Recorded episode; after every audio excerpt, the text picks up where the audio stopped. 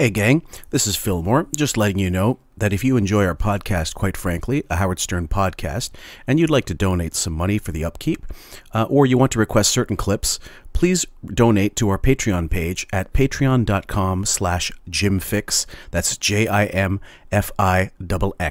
You can donate as much as you want for as long as you want. There's absolutely no obligation.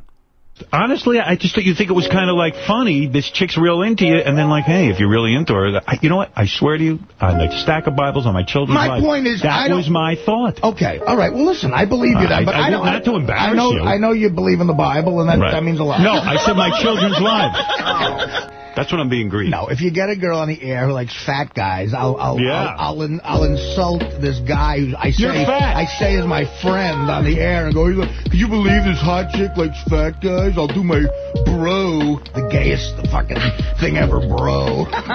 Says that? And uh, I do, douchebag. I know. Is douchebag better? Yeah, and you want to know something? I thought you were a bro. Honestly. I don't want to be a bro. I don't even know what the fuck that means. Why are you You're treating me like I'm a shithead. I am not. I would do this for any of my bros. This is dumb, bros. This All right, look, fuck I'll, you. Look, I'll fuck you. So leave your She doesn't want to just fuck you. She's looking at me. I don't want to date her. And the whole, I was against the dial a date thing. And then that girl, she was a little bit older. She was, you know, uh, I don't know how, how much older, but definitely older. She, you know, uh, was out in the professional world out there and, um, it was more of a woman just in the sense of, of her life experience. And I did. I, actually hit it off with that girl. the Right. date. I tried very hard to make that work and, uh, it turns out she had a boyfriend. I mean, you know, Howard uh, News found that she had a boyfriend, so I've been kind of burned going down this road before. I'm, uh, you can say, I'll get in the studio and I'll get there and it'll be free food and I'll take some free food home to feed my kid who hasn't eaten in a week because I cashed my check from Chuckles in Mineola to buy Coke from the guy on the LIE who sells the oranges. Levy picks her up and uh, plies her with drugs and gets her up here, and she's stoned out of her mind. And she goes, "I like that guys. I like fat guys." Howard and Gary fall for it like the suckers that they are, and they get her in here, and she's in a bikini, and I'm giving her my number, and Levy's outside getting free crumpets for the family. This. What if I strolled in a girl who's, who's into geeky looking I, I pelican cared, fucking I, hot guy? I cared about you. and and she's got a fetish. She's into pelicans. Bring her in. And, so, so you're uh, saying and I the look like a whole- pelican? Yeah, you're saying I'm fat. right. The whole segment is about fat, the whole and I segment look like is a about pelican. this hot chick somehow liking an obese, disgusting Fuck guy. off. You're a fucking asshole.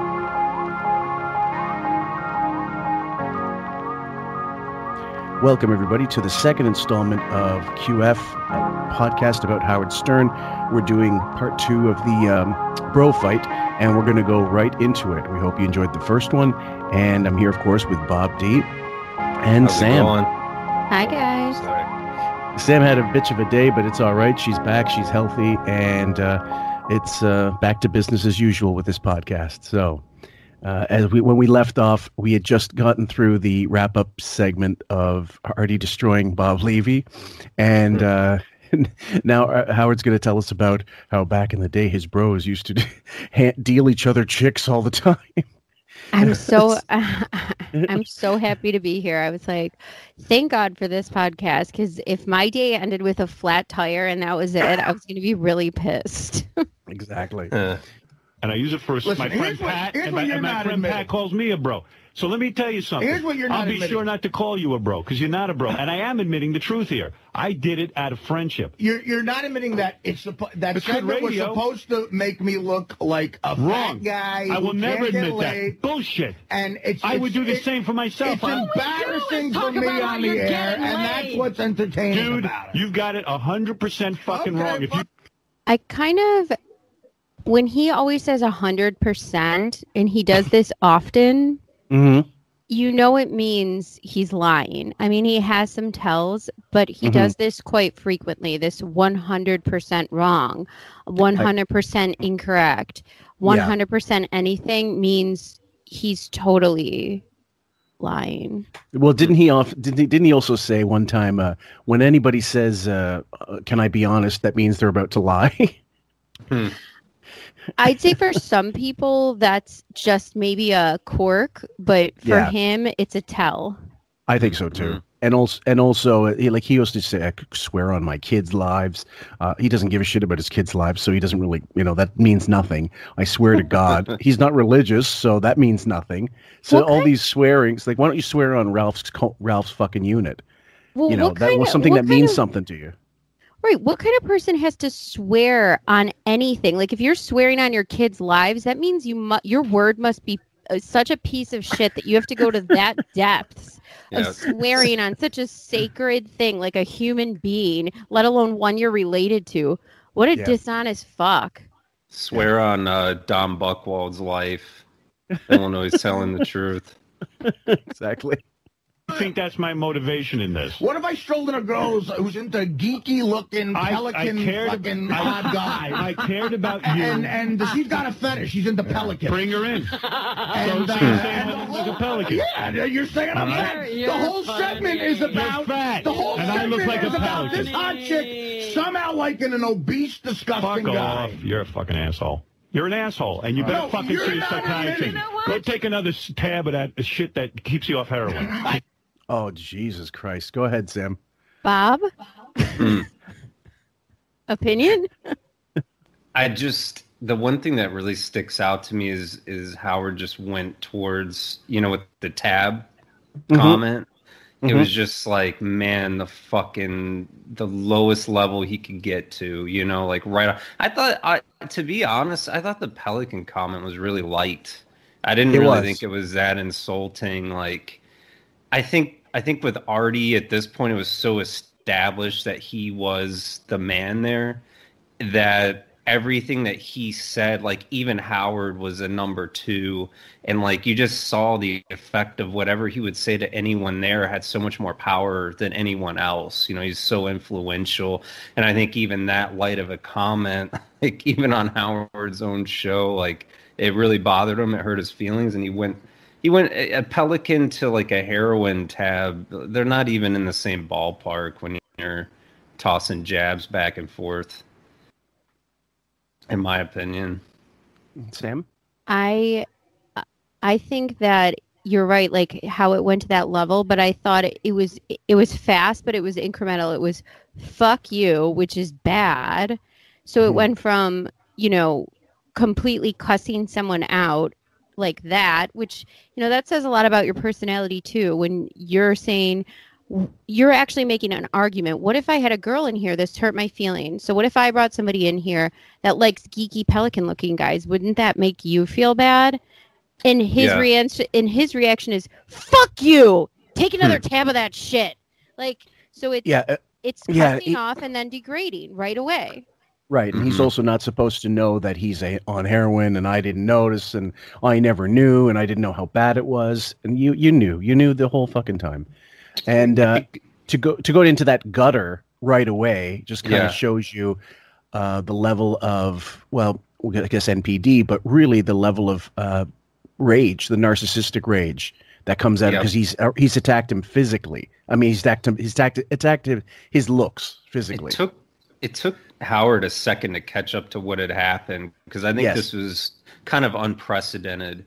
You know, Artie Artie was to take whatever kind of abuse, and that's sort of everybody's role in there, and you never really give it back to Howard, not in any like meaningful way. And I think that I think it took him a second to catch up and say, "Wow, he's going totally off script." Mhm. and, and he's actually insulted me back and like I, I mean it doesn't take much you see it here with narcissists I, again i didn't think it was that brutal of a comment the pelican thing i think that's a pretty light insult except that both Robin and Fred laughed their asses off, mate. you know, like almost immediately. And uh, Mhm. yeah, go ahead, Sam. Fred's laughs are like little lampposts throughout this Yeah. segment. Totally. You fucking can't I'm keep gonna need it yourself up. today. You're fucking baby. When was the last time Artie got something so wrong? I'm trying to remember the subject. Oh, it happens every day. You're out of your fucking last mind. I mean it. You owe me a big fucking fat apology. Oh, Pelican like podcast. me? Yeah. Like a fat apology, like I'm fat? You owe me a big fat A fat apology. apology. You From a point big out fat my man. physical You're flaws full every of day. shit. Come on, you're full of shit. The point of that segment was Artie's fat. No, I'm a fat because I the called you a point of that bro. segment. Well, you know what, man? You're off the bro list. Good. Just- this was used later on. I think he said he was fighting with Gary. It said he said something like, "Well, clearly Gary's still on the bro list, so I can't trust anything he says." Sam, Yeah. yeah, I was just going to say, I think that's part of this segment, but I like how Artie is so proficient at arguing and uh, nuanced humor and also argumentative humor that he picks up on Howard's vocabulary. He uses verbiage throughout this argument to throw it back in his face in a really yeah. creative and funny way. Howard Mhm. can't compete like that because he's No. adult and he doesn't think outside the box. no, Yeah. Who, who feeds him those lines like the big fat apology? Where do you think That those was- come from? that was him. That was organic, hundred percent. Because all he was so? thinking was because the thing was on his mind. You fat fuck, you fat fuck, and all of a sudden Fat's you always yeah, on fa- his mind. exactly and yeah well that that too yeah where this this one's too fat she's got to be skinnier meanwhile she looks like she just escaped fucking treblinka this the model that just came in but um yeah so he's he's got fat fuck on his mind so that's the the adjective that comes out and Mhm. also he's so he's so uncreative um and he's there's no jackie there throwing him lines. It's not like benjy's throwing him lines but he does need someone to write for him. Mm. you know and if they're not so he needs a verbal tutor he needs a camera tutor he needs you know uh, you know painting tutor. If he doesn't have someone directing his every movement he's lost. That's why you see him all these um you know talk show appearances. It's Oh. bluster. You know it's never uh, let me listen to what you've got to say and then i'll respond. Because hmm I, I, I, you no, I don't want to have to go off script. If I can just unload this horse shit and kill time, I won't ever have to think about anything. Who Lots of wants to be on the bro list? You're not on it. I don't want to be on it. You're not on it. I don't care if You're I'm off. on it. Believe me.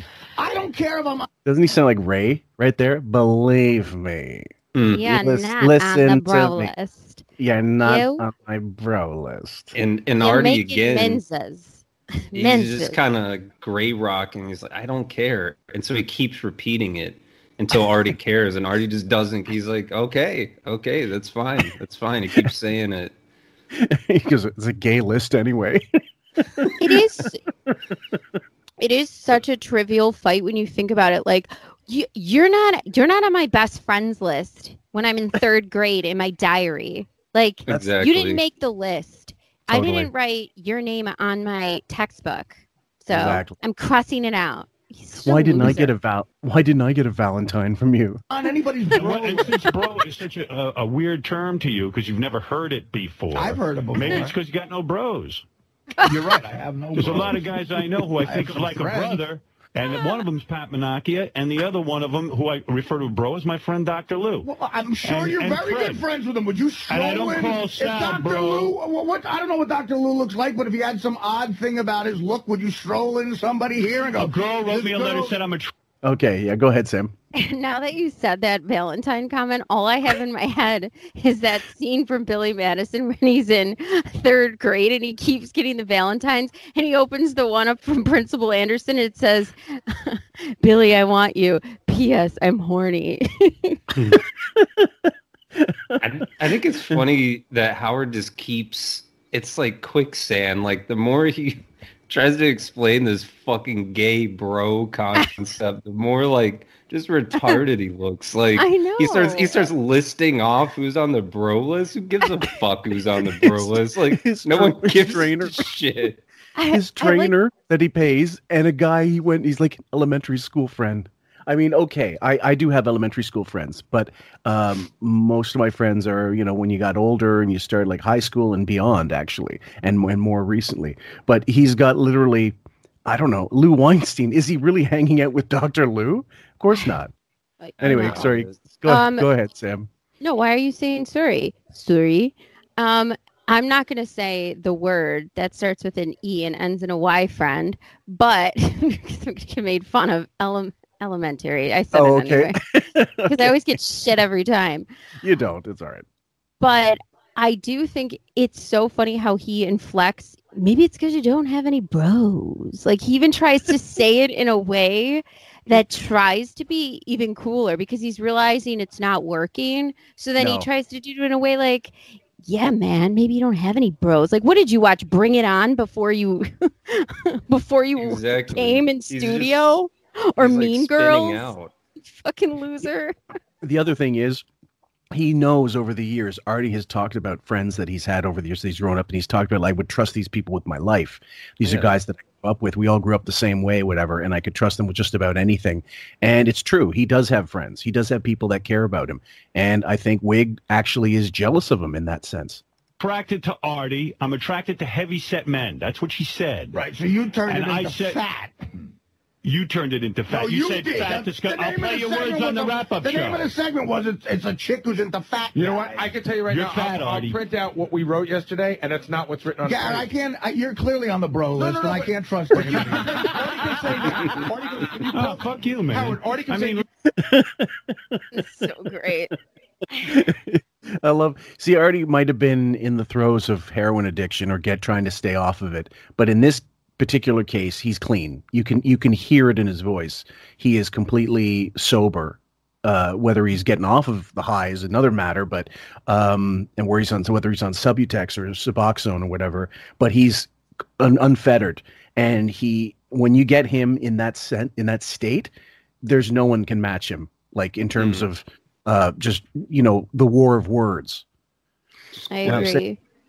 Bob, where, where in NPD right now in this argument is Howard's head? When this is occur- Okay.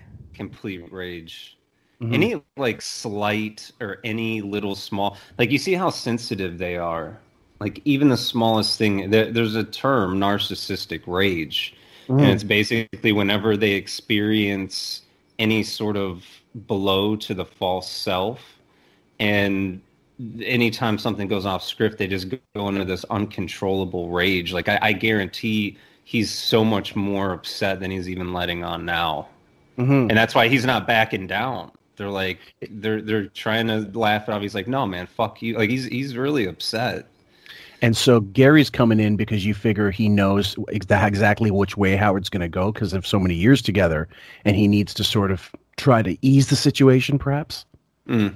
Yeah, and make his own life a little better by not having to hear Howard bitch to him afterwards. But fuck Artie, fuck this, don't ever fucking do that again. Because Gary Yeah. doesn't want to deal with Howard's shit either. Sam, Now, once he leaves the studio and the show is over, Mhm. and he had the narcissistic rage, and this whole thing happen, which Mhm. overlapped more than just this initial episode, by the way. Yep. Yep. But what does he do then all day long around the people he has to interact with? Does this affect him? that's a very Oh, good yeah. question. absolutely. And he's gonna start putting people in a lot of bad situations and start making people take sides, pit each other. He might be thinking about some kind of long term plan to maybe get i mean this this is especially how covert narcissists operate. That's why you know the term it's another reason why the term covert is a part of it is they operate in very uh, background uh, covert manners. So people are going to feel this and just like you know you were just saying like gary might have come in because he's like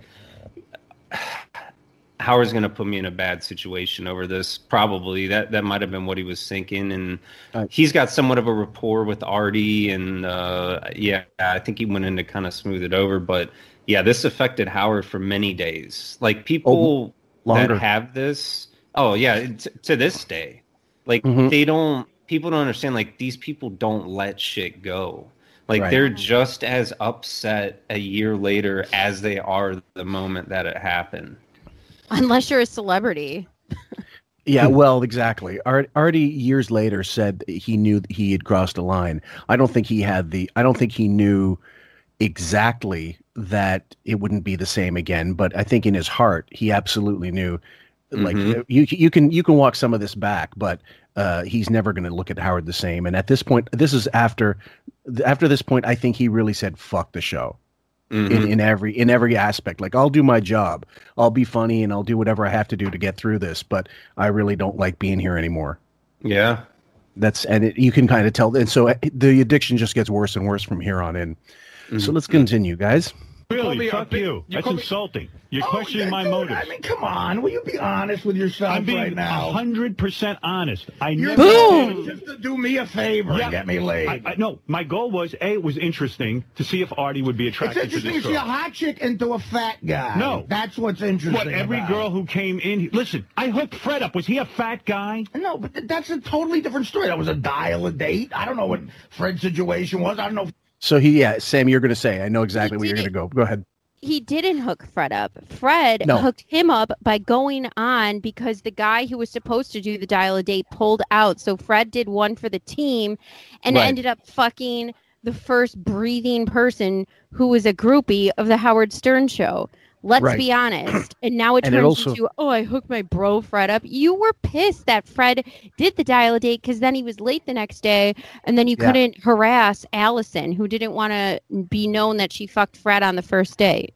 That's right. And it wasn't also a fetish contest. It was just literally, let's go. Like these three, you know, pick one of these girls and whatever, and and it happened the way it, the way it did happen. Artie's thing was completely contrived and based on nothingness except Bob Levy. And again, guys, that's part of a section that we didn't go through because that's when she comes in. Bob Levy, Levy later comes in, and then he tries to defend himself. And we may do that one. Sam and I might do that one as a sort of um, um, like a an afterthought to the companion piece to this one, but it's actually pretty interesting.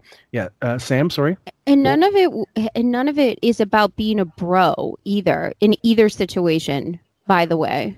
So, I don't know why he keeps like referring to himself like he's doing some sort of friendly gesture for either of them. He isn't. Just gaslighting. It already knows it. You can you can hear him right now. He's about to go into it, right, Bob? Yes, he is. Yeah. Think, He wanted think about just real quick. What if we what if we had like more room in our brains for things that weren't related to this? Like listen to that, our memories for this stuff. Well, I mean, I mean, it's it's like uh, you can It's so remember lyric. Well, do you remember lyrics from songs? It's kind of the same thing because if you've heard certain clips over and over again, you just retain them. Seen movies over and over again, same thing. I guess. So just listen to books on tape about, uh, uh, you know, Kierkegaard and, uh, you know, philosophes, you know, and then you'll do the same thing. You get a PhD in no time. All who marched in here was into fat guys. Wait, no, no. the girls were into Artie. And Artie, I you said- brought him in as a brotherly thing. And to Fred, you do. did you ask Fred? Did you you- ask for a dial a date or was You know just what? It was giving it- oddly enough, ironically enough, fat girl dial a date didn't show up that morning, And we and had I and I, weren't and I, vo- I volunteered to go on dial a date to save And the Artie, we segment, come- we and it totally was an accident You know that what I anything You happened. might think that I did it because your self-esteem is so fucking low, but I did it because I would do it for anybody who was a major player on the show. So Fred has already torpedoed it. He said it was an accident that anything happened. It was just fluke. He didn't directly. He's he's already true. He's already, you know, put the the uh, the bomb on Howard's bullshit story that you know I I hooked Fred up. You didn't hook him Mhm. up. You had nothing. The only thing you had to do with it, you provided the place where something could happen. That's it. The rest is up to Fred and obviously Allison. But Sam? Howard won't let him torpedo it because he talked right over him louder, turned him down, potted him down a bit, and he Mhm. said w- talked right over that because he caught that, but he won't let that be known. He won't let that point settle. Yeah, gaslighting Yeah. 101, guys. They That's wrote a letter exactly to Robin, it. If they wrote a letter to Fred, if they wrote a letter to me, Yeah, if they we've wrote a letter to and let me and let me say one. And I've had tons of chicks come in here, and I go, "How could a chick be into me, man? I'm fucking ugly." So, uh, thanks for referring to me as a pelican, fuckface. And I'll tell you something else. Oh, thanks I'll just tell you for referring to me as a fat, obese every single day. of I do. fucking I do not. That's bullshit. Yes, you do. I do not. Yes, you do. You do. No, you do, Howard. All right. Oh, Yeah, you don't. yeah, yeah. you don't talk about how much you weigh. You and you don't talk. talk about your looks. it does starts to get really childish around this point. Sam's Sam's mouth wide open. Uh, Why? Why, Sam?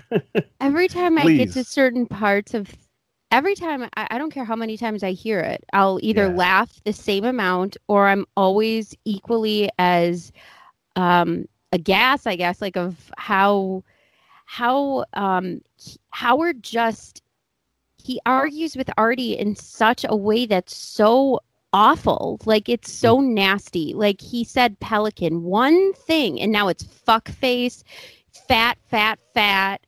Um eh, tab of hair. I mean, tab of that shit. It's just nonstop avalanche of degrading. He said Yeah. one thing, and now he's not even saying anything. He's just calling him out for constantly referring to his weight. And Har- Artie comes back. Don't you talk about your looks all the time? Which, hello, if anyone's listens to the show, that's not.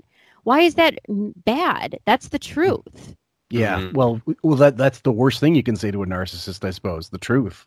Yeah, that's exactly right. And I think this is just really showing how much it wasn't out of a brotherly thing. Like, if it was, you go, man, I didn't know you were going to take it this way. Like, if I really upset one of my friends, even if I was giving them shit and it was like, oh, I didn't, like, dude, I really didn't know it was going to affect you like this. Like, I, I apologize. That's how you would treat someone that you think about and mm-hmm. respect.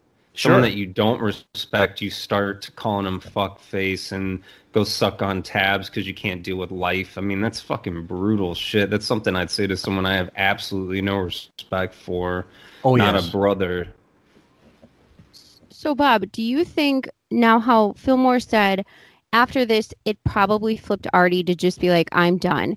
But do you think, maybe or maybe not, Howard was also at sort of a tipping point with Artie in their relationship because of his fan favoriteness, but he also saw the drug addiction going on. Yes, he pretended not to see it. Do you think if it do you think he was also at some sort of tipping point or he just didn't care how insane Artie was acting and was going to ride this to the wheels fell off?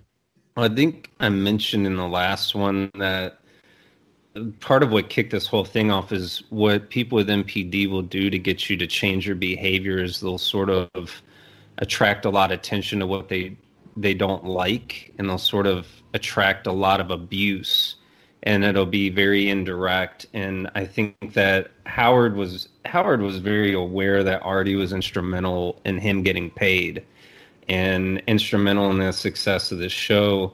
And so I think Howard at this point not being able to control him, definitely he would have started to resent him and he would have started to hit a uh, a breaking point because he's looking at it probably like this guy's reckless behavior is fucking with my money is is you know that basic. So what they do, like even these segments and all this stuff, bringing uh, you know an abusive dialogue to his weight, bringing an abusive dialogue to his drug problem, bringing an abusive dialogue to his gambling issues over Mhm. time, over time, and that's what caused. I think what caused Artie to just say "fuck this." Because that's Mhm. that's where that's the point. A lot of people who suffer abuse from these people reach is it, it's just it becomes so constant that the only way that they're getting communicated to by the abuser is just through constant abuse all the time about everything. So, sorry, Sam. Go ahead, and I have some. Yep. Well, don't you think the way Howard brings up his looks in a self-deprecating way is a lot different than the way Artie's weight is discussed on the show? Like he acts like Artie's saying he talks about how fat he is. Yeah, because you bring it up. Yeah. Like it's not Yeah. it's not the way Howard brings up his looks. But Howard Well, doesn't want to actually. He doesn't want you to actually think he's ugly. You know, like that's how narcissists, even even in their self-deprecating, Yeah. they don't. They secretly want you to think that they're good looking, or they secretly want you to think, you know, whatever is uh, stuff with his dick. Like they want you to think those things, even though they're acknowledging it in a certain way. Like they don't actually want that. That's why he's getting plastic surgery and all that bullshit and the fucking wig and the whole nine. Like he wants to. He still wants people to think that he's good looking. That's why photoshopping the. Adam's apple out of his out of his picture. Well, Yeah, this is yeah. the this is the thing. Do you think with Artie, just as I guess, let's play a little. Let's get put get on the chair. The uh, put him on the psychoanalyst couch. Do you think also the when Artie started getting uh, not Wade, but um when he they gave him the beds to sleep on and kind of you know recorded him sleeping on the air. Do you think at that point Artie was also like? Fuck you. This I'm just going to sleep on the air anyway, and I have it's a Groucho Marx type thing. I don't want to be a member of a club that would have me as a member. And, and No. or do you think it was? Do you think it was at that point just addiction? And Just he was Addiction. addiction. Just Okay. addiction. all right. Yeah. So you don't think it was a conscious like I'm going to fuck off on the job? Because I think there was a little of that near the end, especially. Like No. let's let's I can get away with just about anything until he couldn't. I honestly think that people that are into heroin really don't. They might, you might think they have control, but they don't. Mhm. No, they don't at all. Yeah. Okay.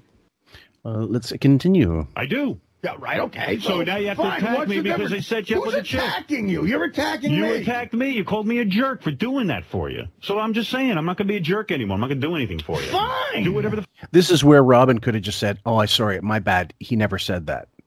So there, uh, right up, right up, because there's 20 minutes of this. This thing has gone on so far, based on her lie, and we're not even done. Sam, Oh, now I'm so happy that we did the Sally segment because now I feel a little bit satisfied that Robin got yelled at to her face for over Yes. an hour on Sally.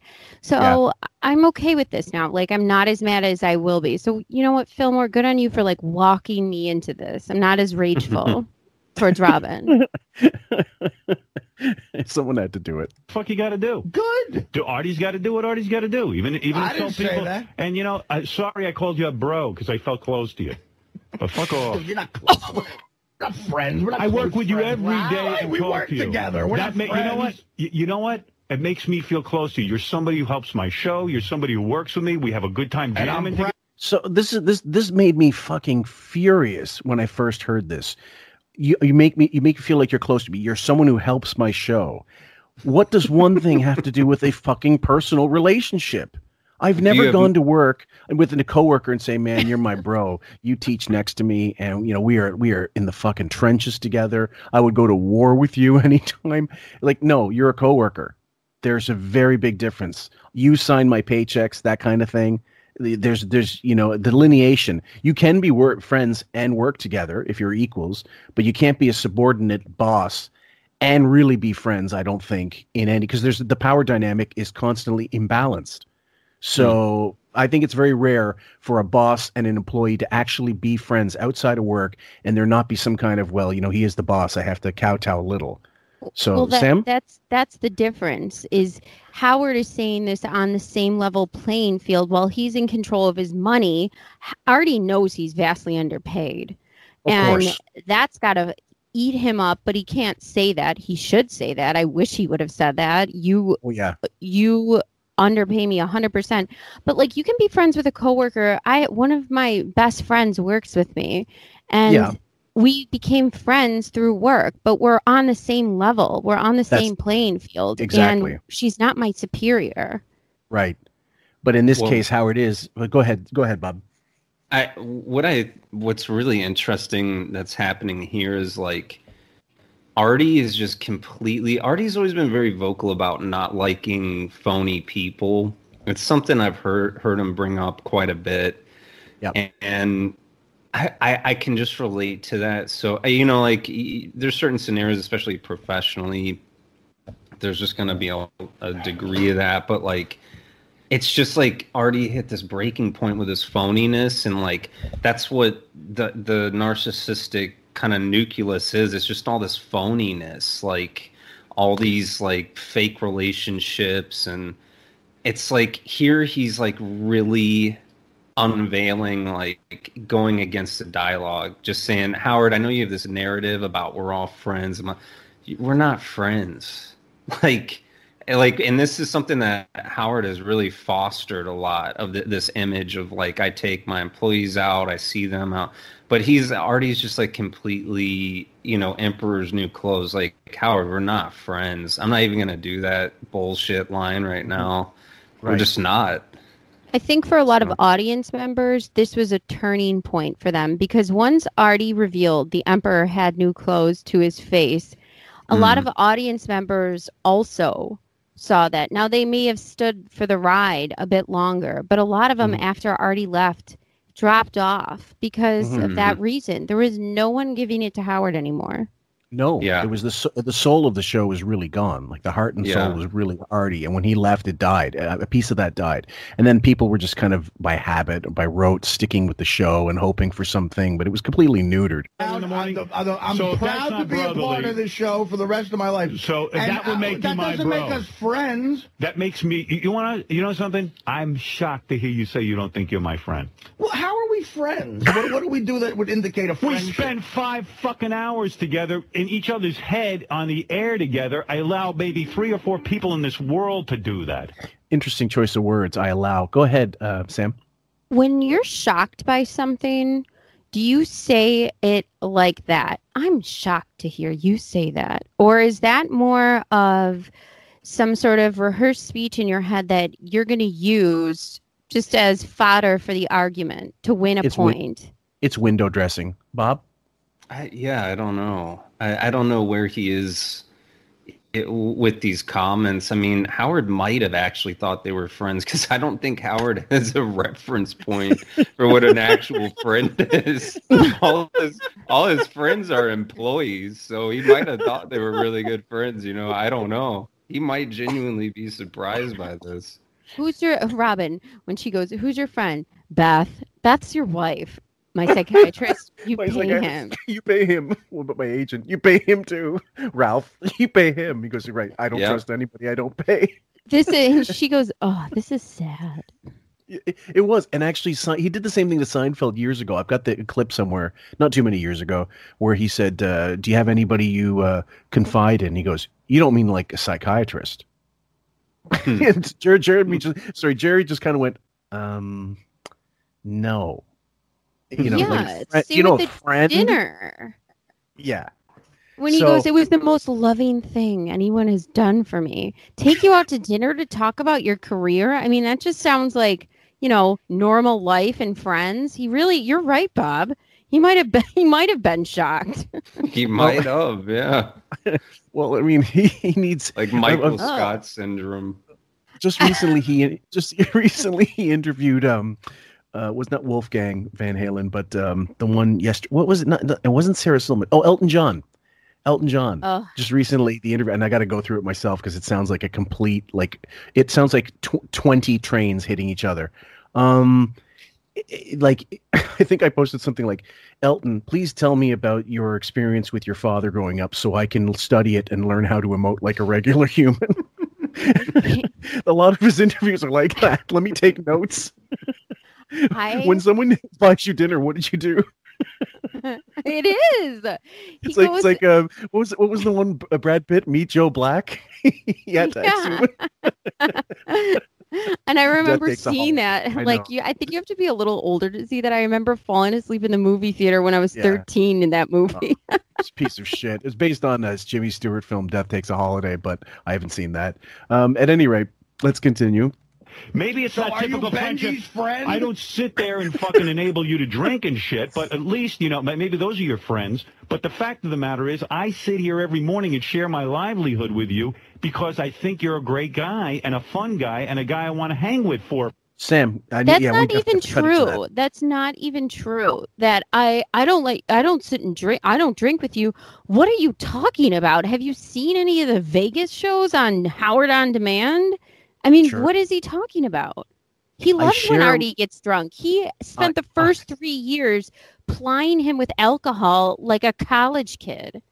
But listen to the the, the language used. I share my livelihood with you. Uh, in other words, again, we're go- back down to fucking nickels and dimes with this this cocksucker. I'm Oh, so shit. it, it's like yeah, exactly. Like uh, you know, I mean, I sign your fucking paycheck. You know, we're friends. you know, I, I know this because because I, I I see the, the I see the you know the, the the memo section of the check every week. Go ahead, Sam. He is. He's Ebenezer Scrooge, and Bob Cratchit's like, "Well, I was just thinking, can I have off for Christmas tomorrow? Can I put a piece of coal on the fire?" And he's like, "What a waste!" Like, I God, we've used that analogy for so many times that there's so many that fit, but they're all negative. it's so true. And in Howard's case, he woke up from the dream, did not buy the turkey. Tiny Tim died, and Bob Cratchit's miserable.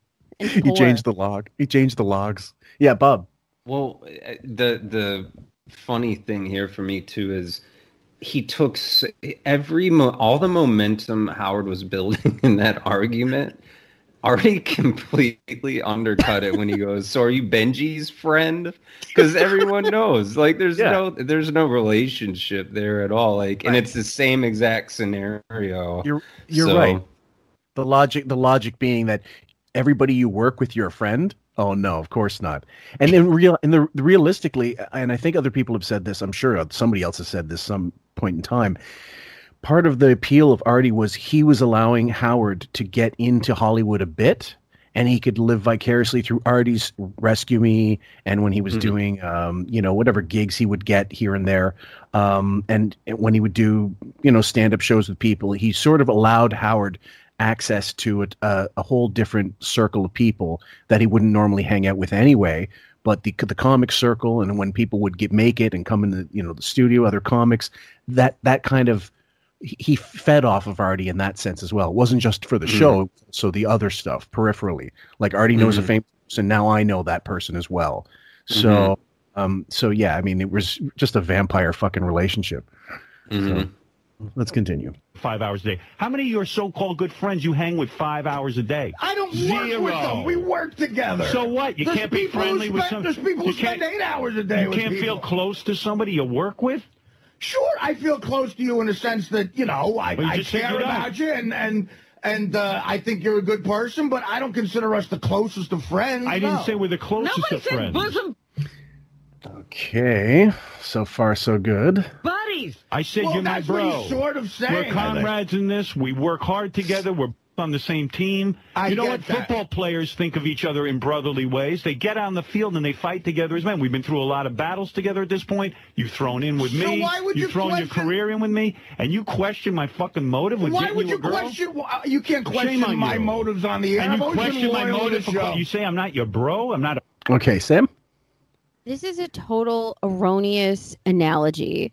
To compare football players that work on as a team that fight another team, I, I am not seeing the analogy within this. Plus, they practice together, they each have their own part, they're paid accordingly, and the person who's the quarterback on the team, their contract isn't negotiated based on what Howard wants to give you. You know, like uh Tom Brady isn't negotiating the contract for his running back. It just No, it doesn't isn't. make any fucking sense that analogy. That's enraging to me. Yes, I knew as if it was a football thing, you'd definitely step in. Bob. I, I might be totally, uh, you know, out of my league on this, but what battles?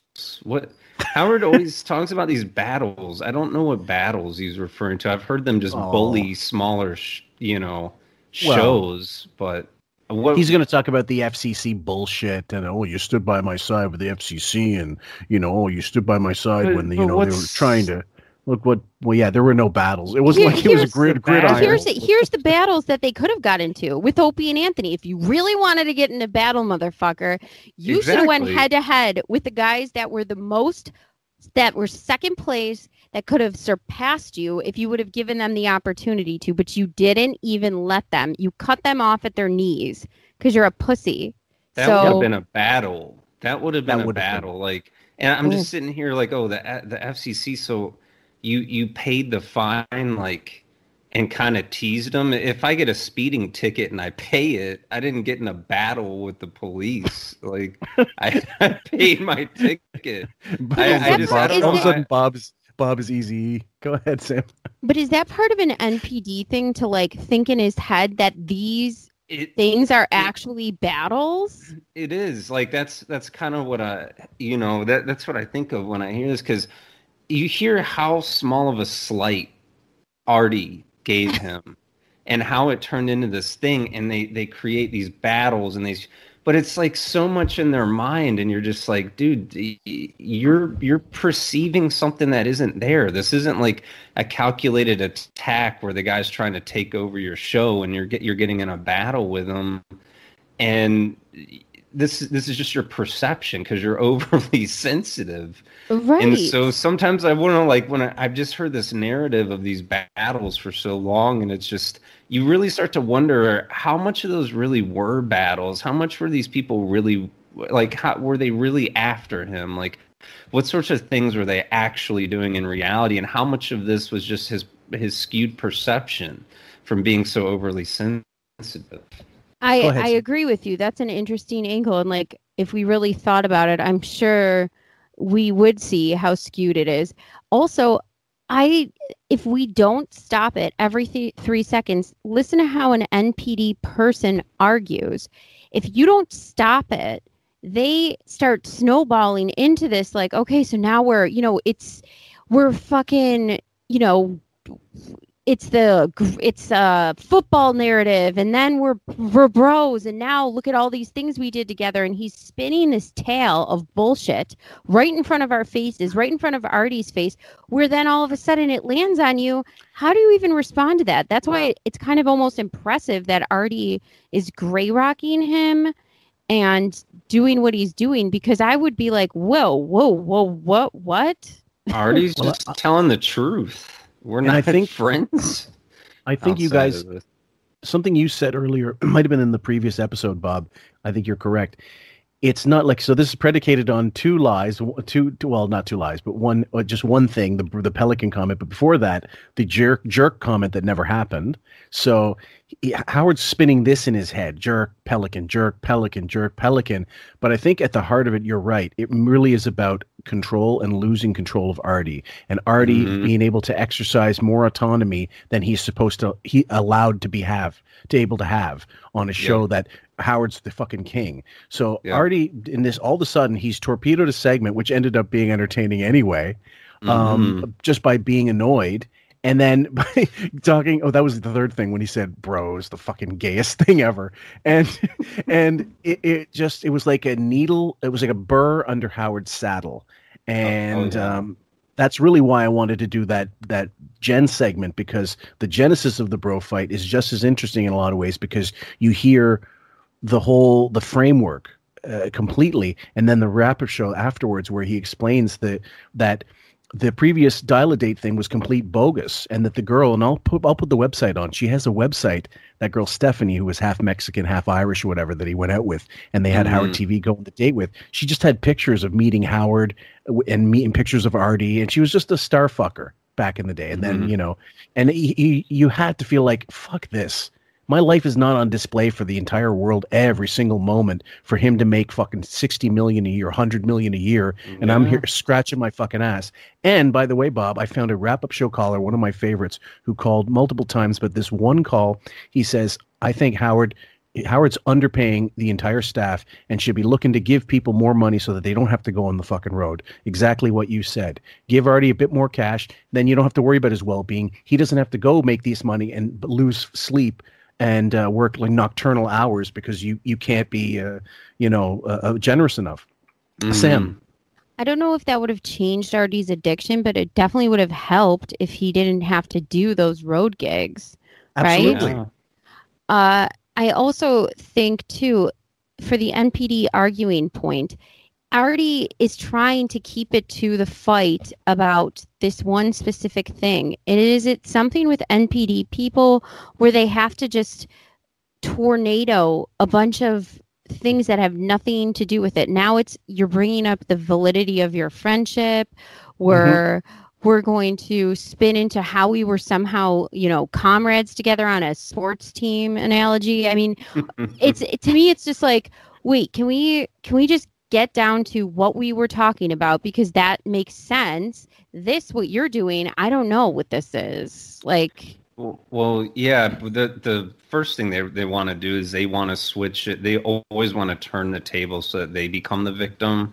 So that's kind of their first motivation. Whatever angle they can wind up there through, even if it is completely unrelated, um, they're going to try to accomplish that first and foremost. And any so let's say he's wrong here, he'll take it to another area where he can flip it and become the victim. And they will do that because they, they they like to like they they like to associate concepts.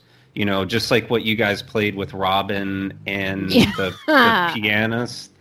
Like they, everyone knows that he was talking about Robin, but like Yeah. they they associate those concepts so that they can actually be saying one thing without saying it. You know, it's all again plausible deniability. And the the other thing I want to comment on when he's talking about football players, if you're talking about professional sports, like a lot of those guys aren't friends. They they get paid and they go home. Not everybody on the Blackhawks hangs out after a game. You know, there's guys Yeah. from other countries. They don't even speak the language. They just go back home. So. Yeah, it's not the Denzel Washington movie. It's not Remember the Titans. Exactly, and just more of his him being naive. any given Thursday. Um, yes, I know I made that on purpose. Said that on purpose, guys. Um, also, if you wanted a sports analogy, Sam I just realized that this ties into your um, Goldfinger. Uh, no, what do you call it? Uh, what was Goldeneye? Um, Oh yeah. they they were Howard and Howard is Goldfinger and um, Artie was Oddjob carrying the caddy on the golf course, going oh oh, like he was doing the heavy lifting. If you want to talk Mhm. battle, you're like Howard. Howard's the commander's like I'd, I'd like to go out with you guys, but they need me here at the base. So even even do all the speaking fucking- even speaking about Opie and Anthony, I, I remember a story when Opie and Artie were both in the same yeah, bathroom they were in with a each bathroom. other. And Artie tried to be nice to Opie, and Opie's like, "Get the fuck away from me!" You know, like it really escalated. But Mhm. when Howard saw Anthony out of that poker tournament, he was really kind and polite to him. You know, like yeah. I don't know. Well, I think because Howard's essentially a fucking pussy, and what he might Yeah, tell you he on the air is, "I told him to fuck off." I said, "Fuck you, fuck you, and, and Opie, and fuck that show, whatever." But meanwhile, he's like, "Yes, sir. No, sir. Three bags full, sir." But Anthony Anthony Cumia would be a guy to say, well, like he would be a chill guy anyway. I'm sure. Aside when you know he's Yeah. not, you know, uh, you know. tweeting racist shit on Twitter and um, you know having problems your day. Domestic problems yeah. But i mean in terms of work like he he he has confidence in his own abilities to be a broadcaster and is not afraid to go head to head with anybody. That's what it takes to be someone in your own in your particular field and have the will to succeed no matter what.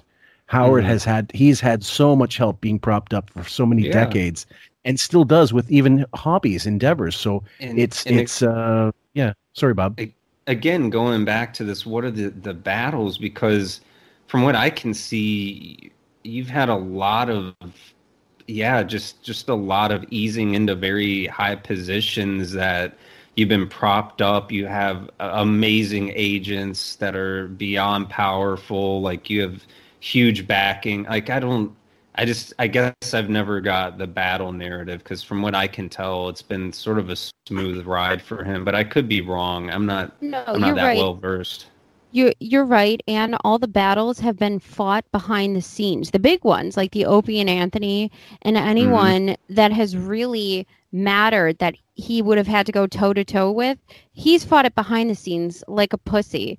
And the Yeah. ones that he went head to head with, he would cut them off. So say Imus would call him and want to talk to him and go toe to toe, he would hang up. Or Yeah. he would he wouldn't deal with it or he would get for example journalists fired like FHM he would Mhm. he wouldn't you know he's a he's a fucking shadow boxing tape loser covert And- the and if you wanna- if- if you want to take it further, guys, and I know we're going to make this longer than it has to be, and I promised I wouldn't, but we're we're do. I think we're it's really interesting. I think people are going to enjoy what we have to say here. Um, in the old days, like when he couldn't beat the Grease Man, the company hired the Grease Man and just moved his schedule. Basically, it was like he we can't we. It, it was a typical radio ploy to hire the person that's competing with you so as to remove the competition, so to speak. Howard Mhm. needed that constantly. Um, so he like the behind the scenes thing is completely pro forma where he's concerned. So we can't Mhm. like he's he's the money man. We can't threaten. We can't let that be threatened. So we got to do see what we can do to uh, go around that. So Sure. anyway, let's continue. A friend? Fuck you. That's not what a friend does. A friend Let doesn't parade a something, man. chick in here who's into fat guys. Guys in the arm, bullshit. No, that's Yeah. not what a friend does. Well, don't a worry, it won't friend happen off again. the air says this girl might want No. to date you. Everything's on the I air with you. you- Every- Sam, yeah, that's a great that's a great one to stop on. no go ahead i'm sorry i had a, a fruit fly in front of my computer i'm not even that was the same signal as we used to, to speak almost. i was just like where is this coming from? And then i see mia let, left a pastry up here if I have, if I'm Howard, I'm gonna fucking rant for a, fr- about fruit flies for an hour and a half. I'm sorry. Let's continue. Not the air with everything. I don't know any girls off the air. That No one's written me a letter in my personal life saying I want to go out with Artie. Please, So let's do you it. can make it your personal life. You could say a girl wrote me a letter. Why don't we get together and have And dinner? I, I- think she might like you. I That's what a, a I bro don't, does. I, I, unfortunately, there's not a lot of takers in that department. If a girl approached me, I would do it. I A girl- haven't been approached. a girl wrote you a letter. You don't have to make it on the air. You don't have to make it a thing. Oh, I haven't been approached, says the guy who has SEAL Team Six surrounding him. You know, ten pounds of wig, he doesn't look anyone in the eye with the sunglasses. I mean, yeah, you, I'm sure people are going to approach you like a normal human being. I, let alone, for example, I was looking at that concert footage in '99 from Jones Beach that I posted on our Facebook page. And if anybody gets the opportunity, please go to our Facebook page, sign up. I found concert footage from just a random person who was front stage for a Jones Beach Rob Zombie concert, and Howard could not look more out of place. And he's always constantly surrounded by Ralph, his crew. Nobody's talking to him. No. In this, and then also he's surrounded by a band in this case, and he still looks like a complete dweeb. Oh, oh. He's got a cowboy hat on. He's got like an Imus hat on. He's I got these that. leathers that don't fit. I mean, it's always the clothes wear him. And then um, he can't he can't sing because he doesn't know the lyrics. he I doesn't know was the lyrics. wondering Then he's what was going at- on with that. It was the same. There was an MTV mu- uh, music video ones, which I have to. I, there was a M- MTV Music Video Awards thing where they performed as well, and he's there on it with a big trench coat, like he's from Highlander, and um, he's he's like waving around, and he's looking like. Where's He- the fucking exit? He's looking for the exit sign, and he just keeps going from one side of the stage to the other. You know what he looked like in that one? He looks like the you know the guards in the Wizard of Oz when they come out. Oh yo. Yo, he like comes out. It's like, wait a minute, this is like a Rob Zombie concert. He comes out looking like the guards from the Wizard of Oz, and he has no idea what to do. So he just keeps walking back and forth like a weird Wizard of Oz soldier. and then sticking his hands out like yeah yeah whatever and then pointing at people whatever but he he's just in fear of his life and it, it is a scary thing to be on stage if you're not used to that and he of course is you know afraid of public speaking in general so um i gotta see maybe benjamin has that footage because i got it was scrubbed off of youtube and i gotta get that one back because it's the funniest thing ever It's the premiere of Private Parts for MTV. I saw the whole thing. Might be it I, I i'm pretty sure it's gone now but i gotta see if someone has it anyway let's continue won't anymore. I and it proves, you know what? and it I'm going to that tell she you might something. not just want to be on the air. And the my motive for putting it on the air, my friend, is that uh, I am very uncomfortable meeting people off the air. So, okay, I put that into you. I said, you know what? This is easy. If you don't like the chick, you never have to call her. You kind of screen her out on the air. It's a no, bit, no, no. ha, If ha, I don't ha, like ha, ha. the chick, it turns And if you- into this. And if you if really I don't like, like the her, chick off the air, I just it just move you move on. It's a private issue. no, but yeah sam I put this into you. So he's saying, and he's even admitting it if anyone caught that, I can't meet people off the air. I like to meet them on the air. I put this into you. So he's projecting projecting Mhm. how he wants to meet women. And then he he he thinks that yeah, Artie's right. It turns into this. Why wouldn't if I was really your bro and really your friend, your warrior hero into battle guy, why Yeah. wouldn't you just give me a call and say, "Hey, let's go meet some chicks up at Nobu. My Right. treat." Just put yourself in that situation where you show up and there's this whole show based on it, and it just Oh. you know you kind of get sandbagged. Like I would get no sense at all Well- that they were trying to hook me up with this girl. I would get exactly how Artie felt. Like oh, I just got sandbagged into this whole bit about some girls into fat dudes. Well, the worst part of it was uh, like as as it progressed, if with the interview, you guys can hear it for yourselves eventually. Um, she she starts saying the shit that is clearly nonsense, like "Oh, I'm into ACDC, uh, Johnny Cash." Uh, you know, she might actually be into some of these these things, but it sounded fake. And then we find out later on she does have a boyfriend, and that Bob Levy, Levy she she met Bob Levy and got in touch with him and got on the show. How do you think that would make anybody feel that you were used as a fucking crutch for someone to get on and get airtime? And that the that the boss, the person who's supposed to be your quote unquote bro, let it go forward, knowing that it was just a scam. Right. And the fact too, like, oh, and Bob Levy's doing free work for him now. like Yeah. Yeah, and that and he yeah Bob never gotten a nickel. I mean, he, as I already said, he's putting crumpets in this three dollar leather jacket for the family. Oh God, I god. I wish you could have played the. Imagine how that smells. You had to fucking make a big deal of it yesterday. No, no, you made my a big motives. deal out of it by making it a bit for the air. So You I fu- reacted the way I reacted, made- and that's what happened. I made it a bit for the air so you wouldn't be embarrassed to meet these fucking You're chicks off the uncomfortable air. about meeting people off the air. Yes. Why does that mean I have to? Be? I was wrong, clearly. Yes. Motive Just wasn't a bad one. My motive was because I, Your want, I wish was someone to would make do it an for me. entertaining segment for the show, and you're turning that into something like you're my personal friend. You did this as a friend thing.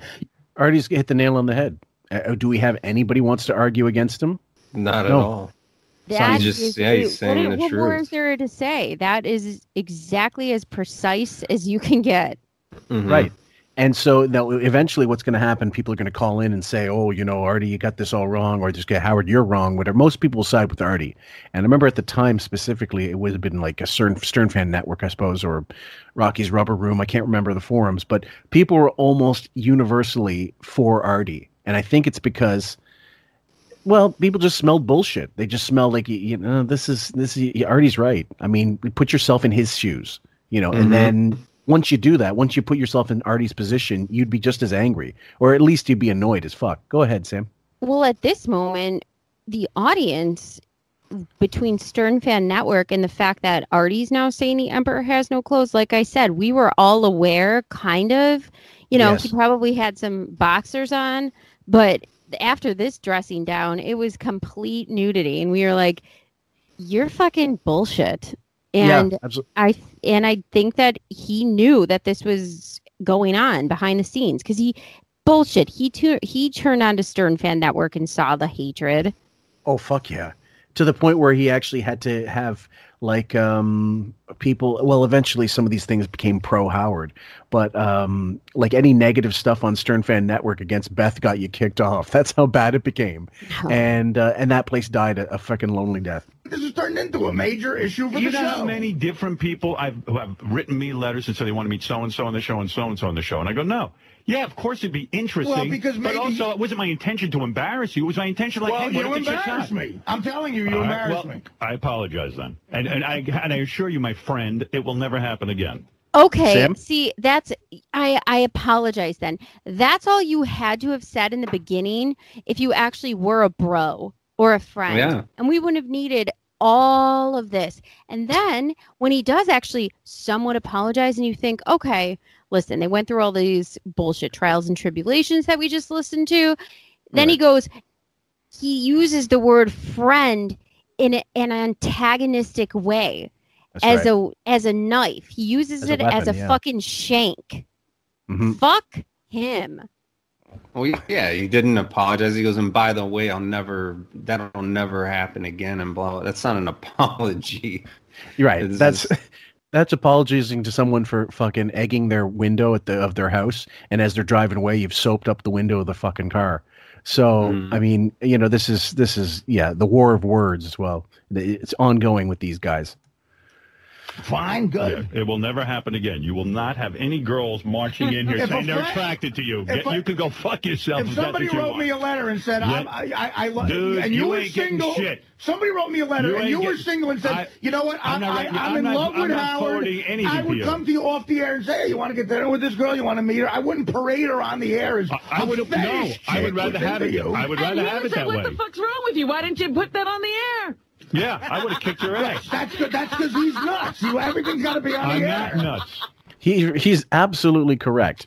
Everything is on the fucking air with him. We just got finished, I don't know, 15 episodes of narcissistic personality sort disorder based on a phone call he had with Allison, the last one on the air, last one on on the show where she appeared. Mm-hmm. And he's like and they're like, "Oh, you know, I, you don't know how much I'm holding in."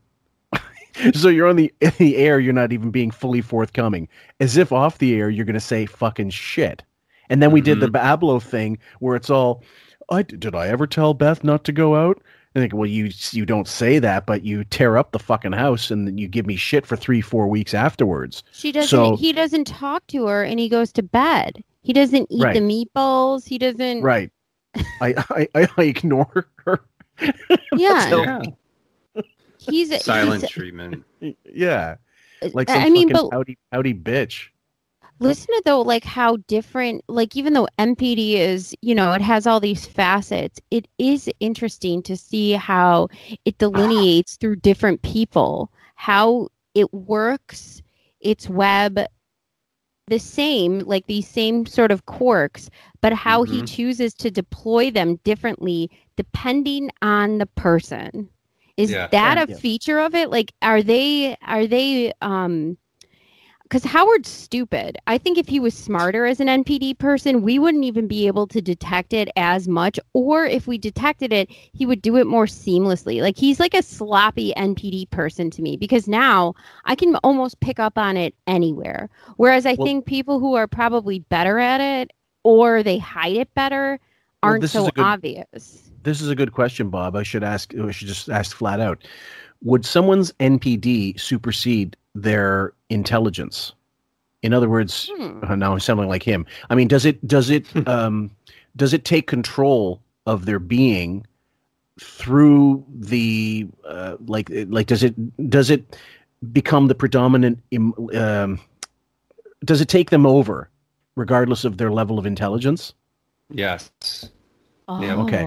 It, it's like it's like a drug addiction. That's like saying, can heroin take over? Even though a guy's super smart and does it in a super smart way, can it take them over? Absolutely, it can take them over, without as a re- question.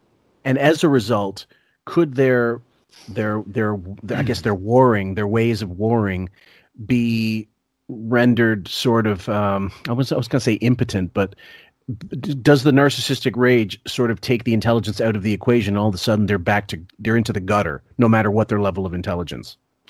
Yeah, I mean, I don't think that that's exclu- an exclusive feature of narcissistic personality disorder rage. I think when anyone gets angry, um, it really takes you out of your element and, and Mm. can reduce you down. You know, you you get in a fight with somebody and you're you're just not thinking. All you know is you got to go, you know, maybe below the belt, depending. But Yeah. um, I think I, I I actually would disagree in that Howard isn't good with his NPD. I think he actually is pretty efficient. I guess I meant like I my say. ability to tell it, to see it, my ability to spot it. I think is okay. So then here's another question: because if you're if you kind of know the warning signs of it, no matter Mhm. who is um, doing the NPD behavior, we will Mhm. always be able to spot it, no matter how smart someone is. Right? Is that what you're trying to say? I think so because again, it's like an addiction to where they can't help themselves. You know, narcissistic supply drives every motivation, uh, more or less, for them. That's why they never really develop any interest. Mm-hmm. You know, because it, it's almost like the same reason why a drug addict doesn't really have that many interest outside of drugs once they get deep into it because deriving that supply and that drug starts to consume every part of them so that that area of you that develops passion or interest in other things sort of gets neglected because so much energy and mind power is going into attaining more narcissistic supply which is something you know one of the guys i turned turned you on to that's sam Sam Vaknin, I think is his Yeah. name. Yeah. He talks about how it. He's a very uh, intelligent person, and he talks about how it just consumes him and drives him all the time. Mhm. So, do you think? Okay, then my next question is: If you know how Howard's in these stages that you said it's becoming that the the false self is completely almost gone. It's just Yeah. totally exposed.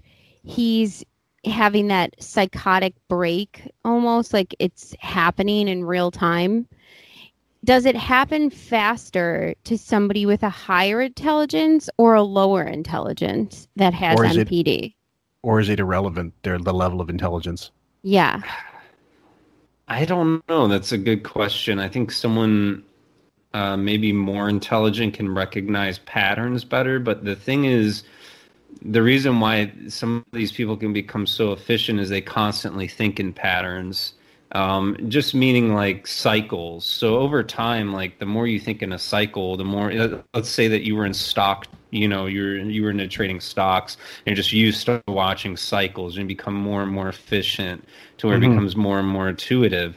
So I think that in Howard's case, he has gone through so many so many cycles, so repet so so many repetitious cycles of what happens with abandonment that he is so keyed in on recognizing the signs of when people are starting to leave or you know whatever he's perceiving as a threat. So does that Mhm. mean anything through any kind of repetitious behavior. That's like saying okay do, does a smart person can he play guitar better? Not necessarily like just Mhm. because he's more intelligent. It's just how much repetition do you put into it? How much practice do you put into it? How much time do you do you spend in that area of learning guitar or drums or whatever?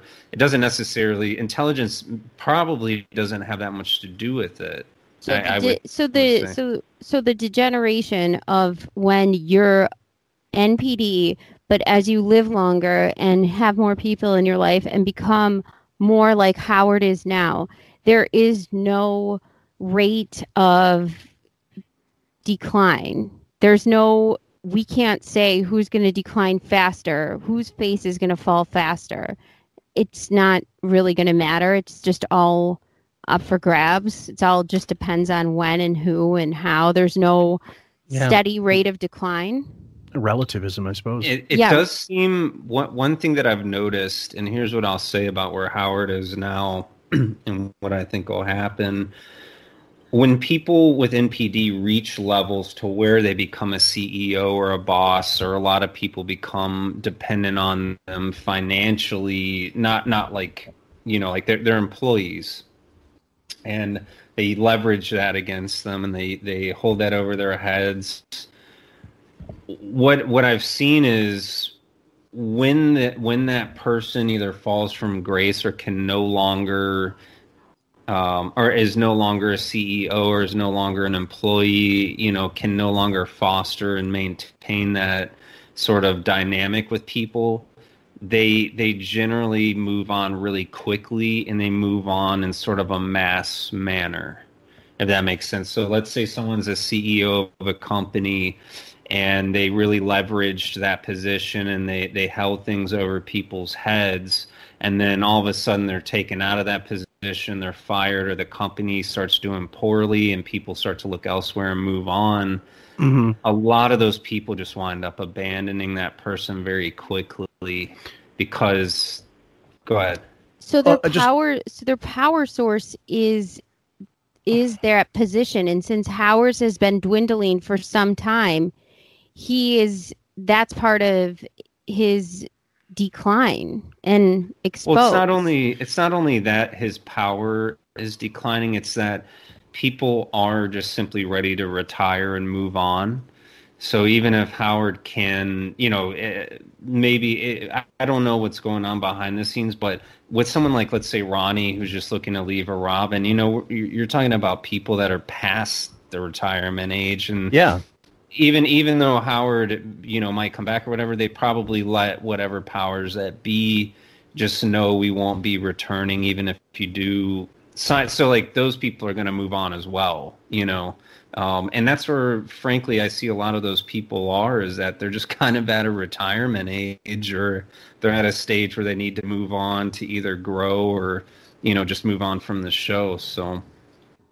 Well, so based like based on what we you're, you hear new stuff from when we do the breakdowns, right? mhm, Um, yeah. What would you and, and I know this is guys this is way off topic, but uh, I mean in terms of the this bro fight stuff, but it applies in the sense that we're still talking about NPD and Howard and where it pertains to him in his state in the stage of his career now, where he's in free Mhm. fall. We don't Yeah. believe there is another contract, regardless of what he wants to tell you, or if he does get re-signed, it's for like dick all, and it's like fuck all money, and then people are going to be gone. Ronnie's going to be gone. Robin's probably going to be gone. It'll be like bare bones staff if he doesn't have the same sycophants around him, how's that going to affect him? I mean, that supply is gone. How does he get more supply? Ex- extremely negatively. I mean, very very bad. I mean, we just posted a Um, blind item, blind item from Cra- Crazy Days and Nights, um, that stated that uh, you can hear the separation in the over the air. That as soon as uh, the the at the end of the year, you're going to see Beth and Howard most likely separate. They didn't say that the the the blind item indicated that's who it was based on the Mhm. information given. Um, Mhm. But it could be applied. It could be all bullshit anyway. But it does seem like no. First of all, Sam noticed it in the previous. We were talking about it. Beth's no longer on mic anymore. She doesn't want to be on the mic. They had one set up for her, and before then, he was trying to get her to be on the mic, as if to be like another voice that they, he knows he needs, but he doesn't want to admit it. Yet he knows he needs some other thing on that air to make it sort of more interesting, because he himself is not interesting enough for the And- audience, And she was and she so- doesn't want to be part of it. She doesn't want any part of it. She might have wanted a part of it, but she was so bullied and she was so broken and sounded so ill, mentally ill, mm-hmm. that it made him look worse. It made her look worse. I mean, she really did seem like, you know, somebody who lives in Gilead in the friggin' Handmaid's Tale. It was ridiculous. Yeah. so so in this case um what what what's the end stage is if there's is there an end stage where they just finally go completely their mind just goes completely fucking schnuts because they can't get you know the the supply that they're asking for and that, that they, they demand or they need So, you know, Howard has a unique situation in that he does have a lot of wealth um, that he could maybe put together a show. mm-hmm. If we're talking about your average person, there's so many variables with Howard. It's hard to even speculate sure because he can make things happen that normal people can't make happen. So I, I don't know what he can pull off. I do Mhm. think that he's reached sort of this stage where it's just beyond repair. Um, but normally, what you would see when someone becomes severely deprived of supply, and I've seen this uh, before, it's almost like they go into a schizoid or like almost a schizophrenic type state. So what what will happen is they'll go into a very deep depression initially. okay Um, they'll well they'll start to lash out and try to have more control over more people in the very early stages.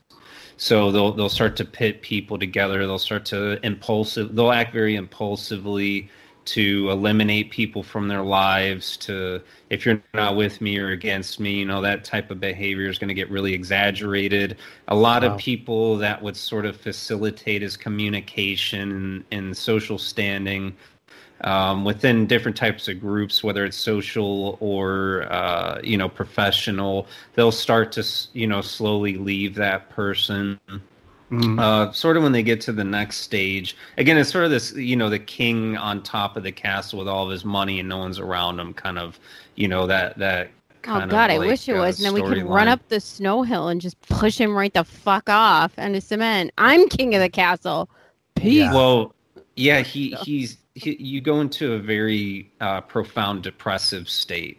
Mhm. And then over time, the longer that they sort of stay in that state, they go. What I've seen is is almost they call it a, a narcissistic crash or collapse. It's where you have Okay. sort of a mental collapse along with a physical collapse, and you start to assume features of of schizophrenia. You start to believe things happen that didn't really happen. You know, it's almost like an exaggeration of what's already what's already going on now but now you're creating entire memories that are actually false and your interpretation of what reality is is now completely skewed um, it's it's actually a really ugly thing to see in person so God. Is it? It Yeah. I sounds good to me. I hope I hope Beth has a lot of memory. mentally break down. I want to. I hope Beth has a lot of memory in her cloud storage to film it all, and just like when he when he finally kicks the bucket, uh, like some story just post it on Insta. Yeah i i don't think she'll be able to withstand that phase i don't i, don't- I think she'll leave Uh, that that phase is so uh nasty and ugly and unpleasant And i think I want it to be like, you know, when David Hasselhoff was eating a cheeseburger against the toilet. Ah. I want it to be like that. It won't even look like that. Oh God, Yeah, you're you're already It'll just, it'll just it. be him like wigless eating almonds. oh God, you don't. You, you really uh, like the whole the Howard Hughes analogy is probably the most apt because that's what he's become. That really is what he's become. Except that he's got a show. Howard Hughes in the last however many years of his life, no one saw him. You heard him from him via phone, and that was it. He became he that much of a recluse. So if it hmm. turns out he's going to be go the same way, it wouldn't surprise me one iota. Mm. Let's get back into the bro. Yes, we at least at least put another five minutes into this motherfucker.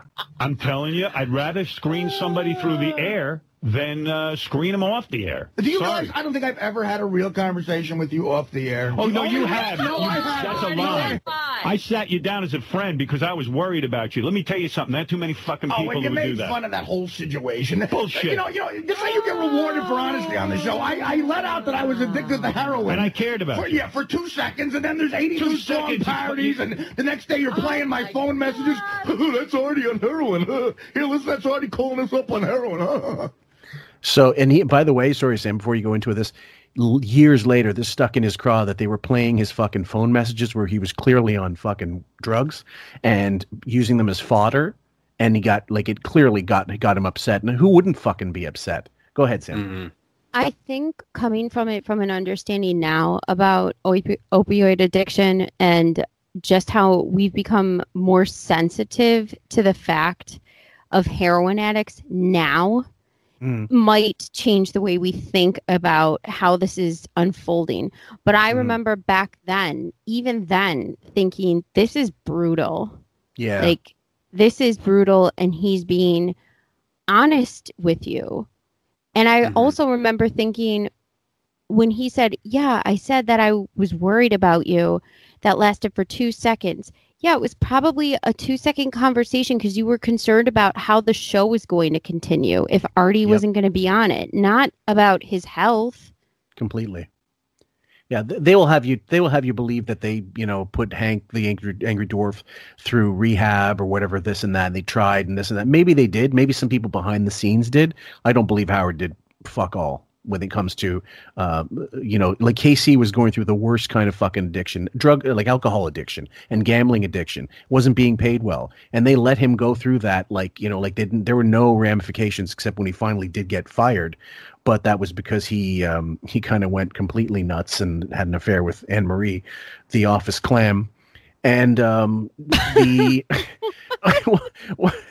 well, I'm not joking. She was the office pincushion, and um, the you know she was married at the time supposedly, and then he just went off the rails. So like, if you have to go off the rails to get off the show, there's a long time before that. Usually, there's a long signs that tell you this is going to happen before it happens. And if you're going to be the one at the workplace going, eh, I don't fucking care. It's his life. He's, you know, he's an adult. Okay, you can do that, but you have to t- take some culpability for enabling that that behavior and not setting uh, boundaries and saying, look, this can't continue. You have to get help. You have to get help or you won't be here anymore. That's where you can kind of wipe your hands and say, look, we tried. We absolutely Mhm. put boundaries in place that they were supposed to guidelines that they were supposed to meet. They didn't agree. They had to go. And you can give a shit for letting them go, but don't say we didn't spell it out for them in every single way. With Artie, that wasn't even the case. They let him go when it was Yeah. way beyond time for him to fucking go. Yeah. So And I don't know what, how Robin would ever know whether they've had a conversation that was genuine or not. Sure. she jumps in there, and on, and on top of that, you know, I'm sure my boss, you know, she she's pretty fond of me, and and I do good work for her, and I'm sure if I was coming in and she thought I had a drug problem or something was going on, she doesn't want to, you know, let me go. I'm sure she would call me and, you know, talk to me and be like, "Hey, I've noticed, you know, you're showing up." I don't take that as her being my friend. I take her that as her being concerned and she doesn't want to lose me and she wants me to get help so I can continue to work for her. I wouldn't be like. "Oh, you're my best friend now." Like that's what Howard's kind of trying to say. trying to be a good boss. Yeah, exactly. Yeah, exactly. Okay, let's try. And then you just yell it out on the Letterman show, and you somehow got an ounce of decency and called him and said, I- "I'm I'm not comfortable with that." No, you I talked about it on things, Letterman. you You you bl- you blurted it out on the air, and I talked about it, thinking, well, if he's talking about it on our air, and Yeah, then I but said to don't. Letterman, would you please edit that out because I'm concerned that it might affect Artie. Right. Then he, but he doesn't care. But care then for about five you. hours a day on a show that's got more listeners than Letterman, you fucking Well, do you strong talked about parodies it here. This was the thing you mentioned, Bob, about something that he in, he told later on. It, he goes to say it was something in confidence that he blurted out on the air. Yes. hmm Yeah. And it was about Dana something like that, which at this point they're broken up. Who knows? You know, I'm sure there was a myriad of reasons for that. Uh, that had nothing to do with Howard. When something like that happens, if it happens, you can't really trust that person ever again. No, So, no. And Beth and Howard And- were both guilty of that, by the way. Oh fuck yeah! You remember the the better half for fuck's sake that we the train wreck we had to go through, and she was uh, drunk as fuck and poking and prodding at Dana, trying not giving anything of herself, but saying, you know, are you and Artie? Are you really? To, are you still together? I, I blurted it out in a, in a time that was a, it was a very difficult moment, Okay, and you so weren't don't be mad at me for that. What but are we you- talking about here? Now we're on the heroin. We Yeah. were talking about the girl. He's attacking me He's for got a lot of issues now with you. I know, but I'm I talking didn't know about that. our on-air and off-air relationship because you brought that up. The the friendship. I friendship. didn't bring it up. You said I'm not your friend, so fine. I'm not your fucking friend. Who cares? Well, I, I- thought I, was. Sam? So I will give Robin credit here for at least trying to steer the conversation, even though I think that under you have to look at this argument too as yes, on the on its face, it is what it is. It's already upset about the segment and Yeah. Howard being upset because he's a superficial bitch in the closet. But Robin here, there's these layers and she knows that this heroin conversation has been bubbling up at the surface for so fucking long. So she knows that I have to steer this ship back onto what we were going with because if it goes this route, it's going to end horribly. And I think she can sense it. Maybe. Um, but she's still got she's got Howard's interests in mind, not Artie's. She's more Yeah. concerned about Howard than Artie. Right, but her interest is with Artie too, and this not happening because if Artie leaves the show, I know she thinks obviously she'll have a job, but the show will be in jeopardy. Oh yes, and she does it. That's why she was so pissed off with Jackie because Jackie leaving or threatening to leave was always going to be. She she was that she had that little um, self confidence that she's thinking, well, if Jackie leaves, we're fucked because that the funny is leaving with Jackie, You're goddamn the show's- right. and it did. I mean, like you had Benjy, you decided to go cheap and give it to Benjy, who okay, maybe once every hundred times says something amusing by accident. We have a, another series of NPD stuff that we're going to be doing, a couple couple angles actually that we think in the future you guys are really going to appreciate it. But we'll let you, we'll dole, those- dole those out as they as they happen organically, and hope you guys really enjoy them. But um, we were talking a little bit about uh, Robin and how um, she's you know, she's trying to stick up for Howard. Uh, She's trying to maybe save the show. You guys are pointing out uh, by maybe steering this in a direction that will get them off this thing. How much of that is going to be based on the fact that she knows she's full of shit? Does she even know that she made it up, the jerk thing? I don't At think this so. point? I don't. I really don't think so. Because you know she can't be wrong. Right. Yeah. So eh, Robin's whole thing, like Howard is self deprecating in his NPD. And we've talked about that. Robin is not. Oh, And God, no. she can't be wrong or criticized. Or so criticized. do you think in eh, uh, because of her NPD and how she is, does she not even realize she just is wrong flat out? Does that even come to her? I wonder. I wonder about that. Yeah, it does. I mean, she's a more extroverted form, and uh, like I stated a little while ago, Howard's self deprecation isn't, I don't believe, genuine. Um, I think, like I said, he he'll self deprecate his looks, but he still wants you to think he's good looking. Yeah. know?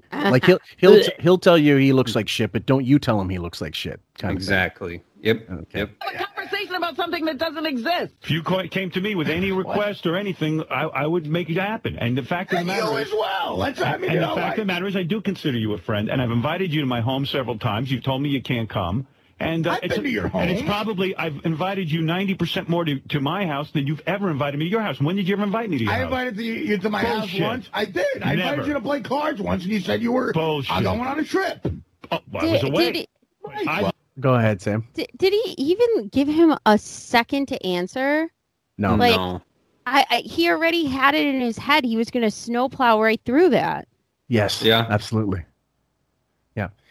Yeah. And I mean, it would be, and you know that Artie, it wouldn't be one time. It would be Artie going, I know this guy's not going to come to my fucking house any more than he's going to come to Fred's Yeah. or Robin's or anywhere else. So why am I inviting some asshole that's going to turn me down? I bought him a Neil Young poster for like early on when I wasn't even making that much money with the fucking show that he, he, he goofed on it on the air and put it in fucking storage, a lithograph, I believe it was. And, um, and then, and he, remember we played, it was one of the earlier NPD episodes where we played him talking about shitting on him as the worst gift receiver of all time. Yeah.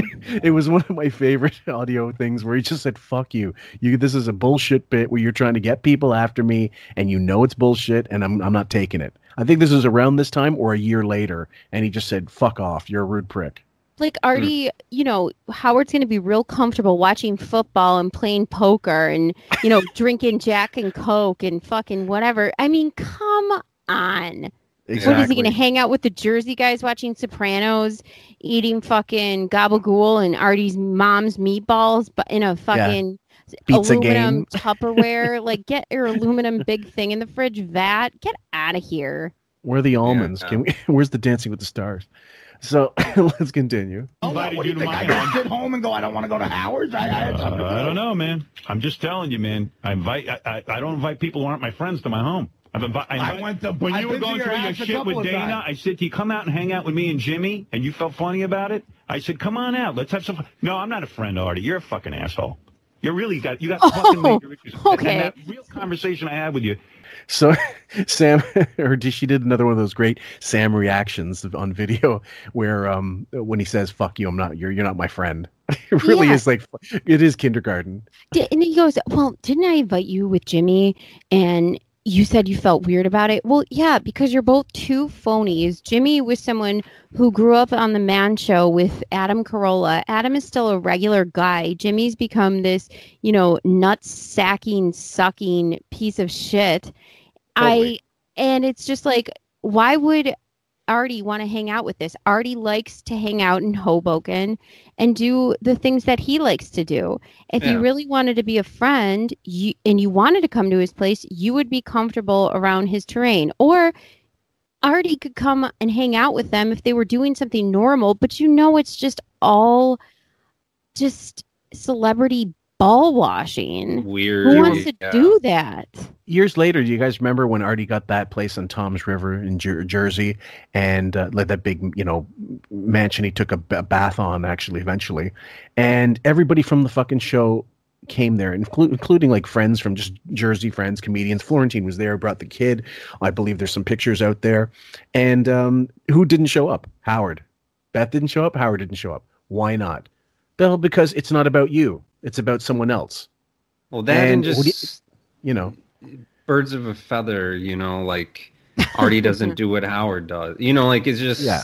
which would be fine. I mean, it'd be it would be no, they would he wouldn't have a problem with that. But that like don't if you're Howard, don't be you know bitching like oh well you don't come to my house, I don't come to your house. Yeah. You want it that way. You don't want That's anybody at your house, and you don't want to go to anybody's house. Look what you did to fucking Gary's dinner. His only evidence is I invited you to my house and I only invite friends to my house. Like that's his argument. It's like he's he's supporting his own thing, but I don't know that. I'm sure he invites a lot of people to his house that aren't his friend. I, I would guess probably ninety percent of the people that come to his house are not his friend that he invites. You know, They're they're either employees or people he can star fuck to try to get ahead of the business. Exactly. And if they can't, and if he can't use them, do you think they're ever going to get an invite? Of course not. Sam, exactly. Don't you think though, like if I were to be, if you, me, Bob were to become famous, of course I would be interested in talking to certain celebrities that I've like uh, loved or admired in my life. But would I make it a career to be friends with these people or to hobnob? Fuck no. Like my friends would always still be my friends. If I ever became rich and famous, I fuck the famous part. If I were to just ever become rich, I would give everything to my friends and couldn't wait to have them over my house and Mhm. benefit their lives. Like Mhm. I, I, I just for me, I don't understand the celebrity draw, like the need to be around celebrities. That to me is so fucking bizarre. Even if I were to become famous someday, or you or anyone, I think it's a weird thing. Like, why are you drawn to just celebrities? That's weird. Well, it's he's he, he's an empty vessel. Like he he is whatever you put in him, and that might mean Ralph's dick. But um, he is you know he is like um what he, the next the latest thing he's reading. He is what he's watching. He is what he's eating. He is um it just everything is so ephemeral with him and in his life that if you actually sat down and wanted to have some substantive some sub, sub, substantial conversation about Yeah. something of weight you couldn't have it he couldn't deal with it not just because Yeah. he's not intelligent but because if it's not something in his wheelhouse something he's interested in he has nothing to say so can you imagine him remember we also had that one um audio where they were at a party and no one sat down with him and he Yeah, bitched and no one sat at him with the party because they were all like, "Well, why would we sit there with him? He's either going to judge us, make fun of us, or, Or- we have nothing to talk about, and he's miserable." The end. Exactly. Also, too, but Artie, if he's blowing off Jimmy Kimmel and Howard, maybe it's just not interesting. They he knows what Howard's about. He knows what Jimmy is about. Maybe there's nothing there. It's not again fun. it's it's it's lifestyle like when, when we talk about birds of a feather flock together it's just it's lifestyle it's mentality like you know my best friend right, right now he's got three kids and pretty much all their social i have no kids and and all their Yeah. social you know networks uh, families come over they bring their kids and me and him both invite each other to stuff we know neither of us are ever going to show up and he does i don't really expect him to because he's not living my life and i'm not you know he knows dude i'm not going to have you come out here and hang out with a bunch of kids and like that's just Yeah. not you're you're just not at that place in your life. Like I don't shit on it. You know, he knows that. It's just it- have- we're in different different places. So I think probably Artie's like Howard. That's not fair. Like you you know, you and Jimmy have this weird thing, and there's like a whole you know lifestyle that goes into that that I'm not really a part of, and I have a lifestyle that you're not really a part of. So this whole argument isn't really fair. He doesn't take it there, but I'm sure that's that's the reality of the situation.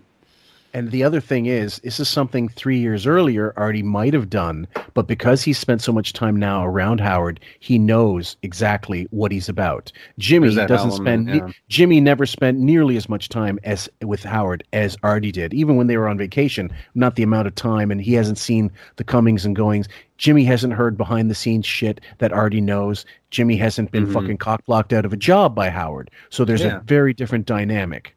And course. also, you know, realness. You're talking about like a road comic is something Artie would would somebody he would way more want to hang out with than some elite assholes. Uh, Yeah. Sam, Also, Jimmy, I think, and I'm shocked by it to this day, I don't think their friendship is as close. The way he's like, Jimmy's one of my best friends. You know, you don't hear that anymore. bullshit. That whole thing where he got a second wife and had the family, has kids, the kid had a heart thing. I think that played into the demise of their best friendship. Yeah. Well, I mean, you have kids. I mean, that's that's if you want Howard to never come to your house, just fucking have a couple, have a litter, Yeah. and uh, you know, you, you may as well, you may as well. Be, it'll be like a scene from Children of the Corn. He, um, again, he he's vapid. We've been saying for years now. You, what the fuck could they possibly have to say at dinner? Why shouldn't he go to bed early? Because he's not he's not the one entertaining people. You know, did Would we need another magician? Ray impression? Ted Kennedy, perhaps. I don't know. Anyway, let's continue. Let's try to get a few more minutes out of this before we wrap it up. You should go see that fucking psychiatrist prontissimo, because shit's getting to you. What's getting to me? Nothing's getting to me. When you're sucking on those tabs, that something's getting to you. Well, listen, yeah, I'm, I'm an telling addict. you, I don't wanna There's make no it- question about the fact that I'm an And addict. an addict means something, Well, pal. that's covering something, Artie. Yeah. I- I mean, I don't know what it's I've had those issues a long time, Uh, yeah, like from birth. but this is a different situation. What a fucking cunt. Jesus Christ almighty. Yeah. From birth. Where's that coming from? God, you took the words right out of my mouth for once. Oh, Jesus. If you, if you didn't hate her before this segment, she's just It, it- and, and what Howard's trying to do is he's saying you're fucked up, you have the problem, and Right. Artie's like defending himself, saying I'm clear headed right now. What you did was fucked up. Like I'm not I'm not gonna spin myself how you're trying to spin me right now that I'm you know I'm the one that's out of line or whatever and and so they try to reduce him down to these tabs again. He's just like that's not it. I've been on the, these fucking things a long time. Like you're not gonna dismiss and use your little tactics to spin what I've done, like to discredit me is what I kind of Right. got there. I'm also loving the fact that previously this addiction was played down. And now, when they're on their Mhm. heels, being brought to the forefront of honesty by Artie in just a specific situation that had no business getting to this level, but because they dragged it to this level, now we sit here and we have to throw the addiction gauntlet down. And to mm-hmm. me, that's just like incredible. Oh, I thought it was Kool Aid, Hawaiian Punch, and Twinkies. It's Yeah. not. Now you realize the severity of it in five minutes when you're on your heels. Interesting. When it's convenient. It's it's and that's why I've I've never um I mean that's why the audience would have sided with Artie because these two elitist cunts who, you know, failed upwards and had some menial jobs okay when they were younger. Like maybe like she did a few, but he certainly didn't. What he washed dishes at fucking camp while he was And he jerking other fucking, fucking meditated male in some bullshit. yeah. What what was that? TM, TM. TM center. yeah, right. Um, at the end of the day, um, you you have no choice but to sympathize with Artie, whether you're an addict or you know who's someone who's an addict or not, because he's actually talking some sense. The other two, we've heard them do this to people too many times to be swayed by them. Even if we weren't fans of Artie's, you'd be going, Yeah. "Mm, no, no, no, I don't buy this. Sorry, something's not right. Does not compute. So we'll play play this out a little more. Situation. Oh boy. This is not a No, difference. for Raising a chick who's into fat guys. Oh, you devil! Sorry, All won't right. happen again. I apologize. Don't do it again. I said I wouldn't. You can devil. you can be sure you will see no women here who are into you. Thank you. You go fuck yourself. Fucking guy. Oh, bro's so gay. The gayest term. Well, maybe it is. But we got a couple You of can't bros. love some people. Yeah. Now, this is okay. The fact that he keeps bringing it up, you know, he already scored a fucking direct hit. it was Oh. on Wi- on Wigangrad. I mean, he just Not just- even. And Yeah. Robin Fillmore, Yes. listen to this. They're both like doing voices because oh, we're never gonna invite a girl. No, no, we're not. No, Totally. Like what totally the mature. Really? You think you're going to win and score points with the audience with this argument, you two fucking 50 something year olds? Wow. Okay. Hmm. Well, yeah, exactly.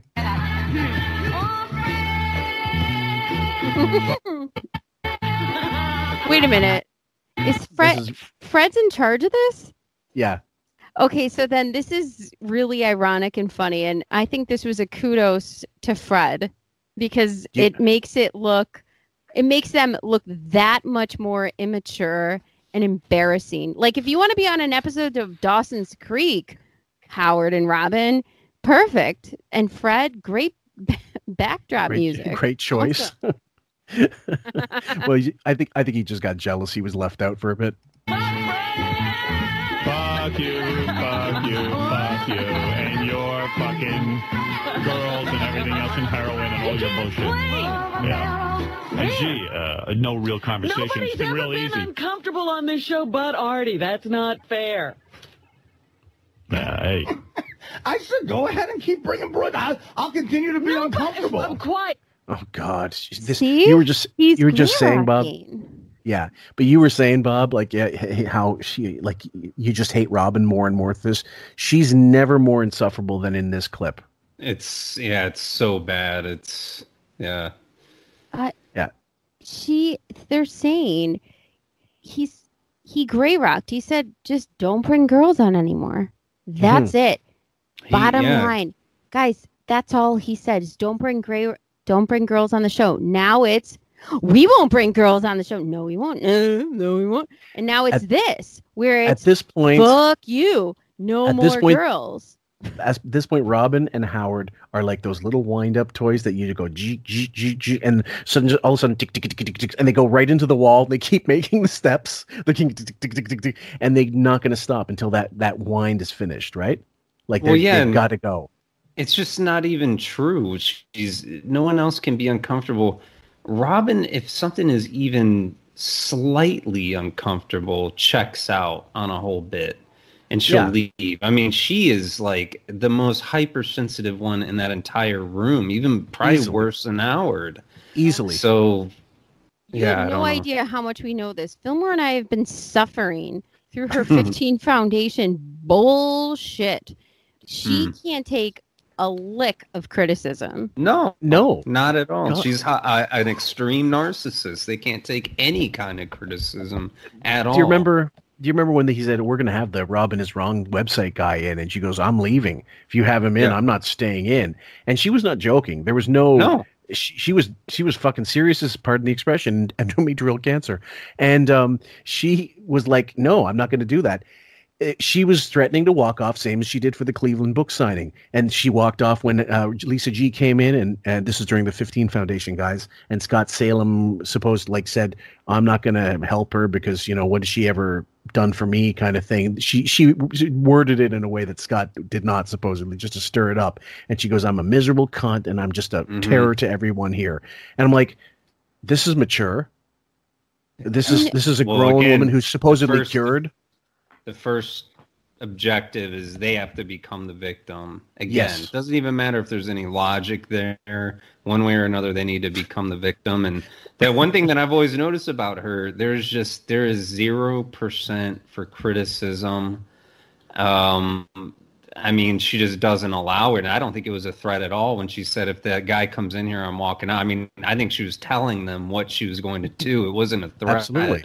No. she's just gonna leave Well, look at look at this right now. He they are he's gray rocking them and they're saying in under their breath or like just directly, they're just shouting objectives. Heroin, fat, girl.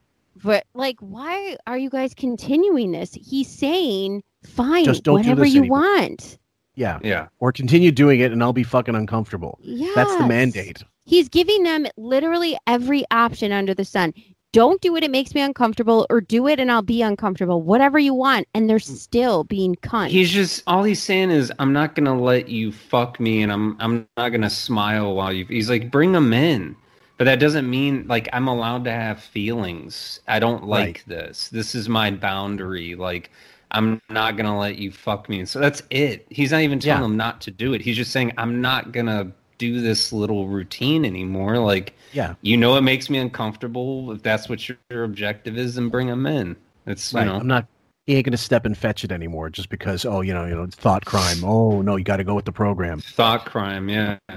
I'm talking to Howard. I'm not talking to you. Go right Pretend- ahead, Pretend you sweetie. can't hear me. And it's true. I of wish course, I could. My number one priority is always good radio. I know that. Absolutely. And I think I've given you a lot of that over the years of my Uh, fucked up m- body. More, more good radio than anybody, and I love you for it. But I'm sorry I said and I'm not even you. referring to being talented. I'm referring to being a fuck up. Of so when I say I ways- love you for that, is that gay? Am I a bad man? I You're not my died. Okay, wait a minute.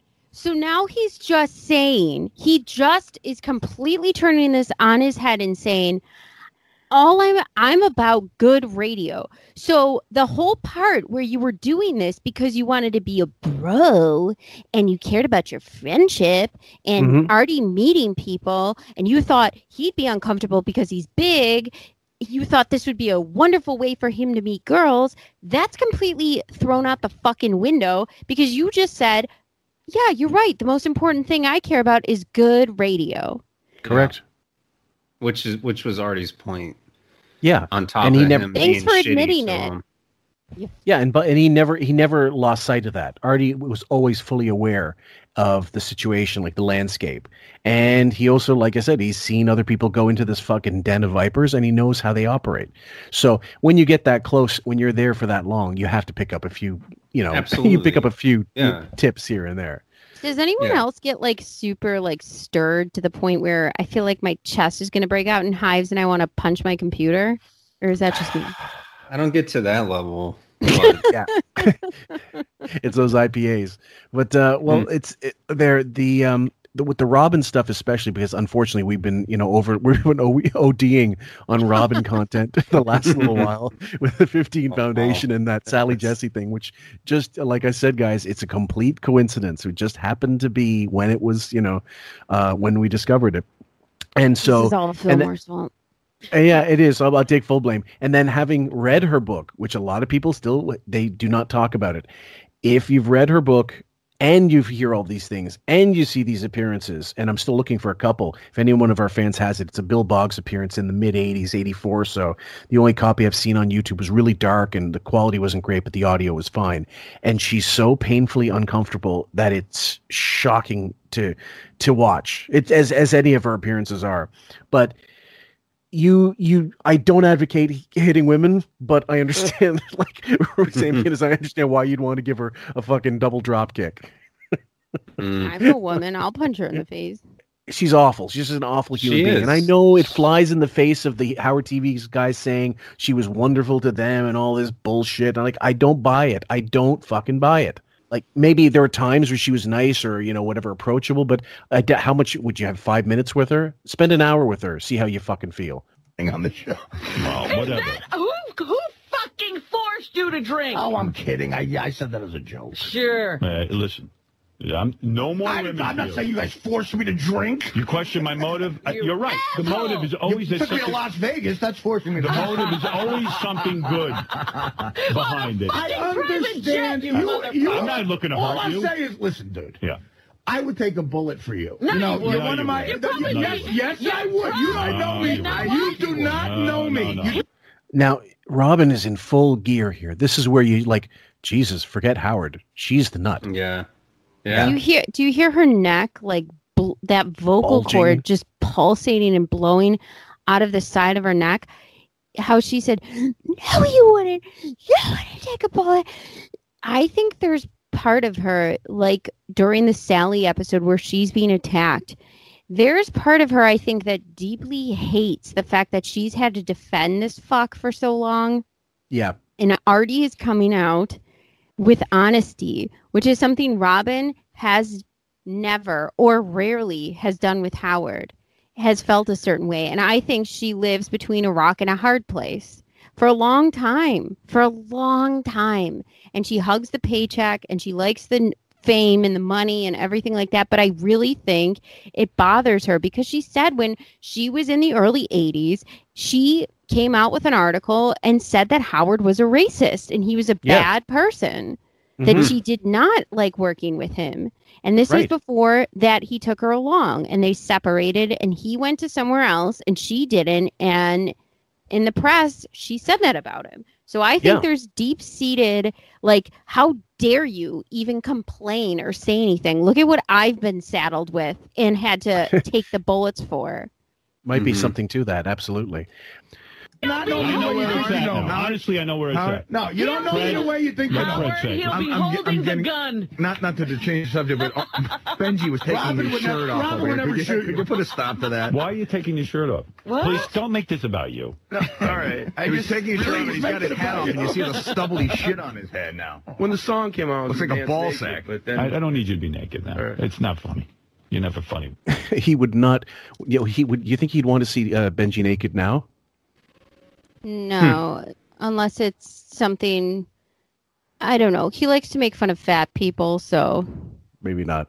With that. This is a, a, the You're a man. breakup of a, a beautiful relationship. Yeah, I mean, I, I had a perception of Artie. I mean, Artie's false. pouring his heart out, and this idiot is taking his clothes off. I'm trying to be, I, I- you know, I, w- what I said came out the wrong way. I'm trying to tell you, you say all the time the most important thing in your life is this radio show. Yeah, Sam. so before uh, that Artie um, omission about Howard, Benjy, he Fred uses Benjy as kind of a crutch to not talk about what he knows in his heart is the real issue. And the Mhm. real issue is Artie being used by Howard. Go ahead, Mhm. Bob. Yeah, and a, and a lot of abusive relationships. You know, uh, Fred seems to allude that he grew up in somewhat of an abusive home. um, you have these people that sort of uh, smooth out the abuse that's going on. They're, they're, sort of the people that take the brunt of the dysfunction in certain relationships, and um, not not saying like he's placating Howard, but they sort of they're trying to add levity. They're trying to smooth out the relationship. They're trying to they they see what's going on. They see they see the negativity that's happening, so they'll they'll try to make attempts to bring some levity or to smooth out um, you know certain dynamics that are happening. So I think that that's what's happening here.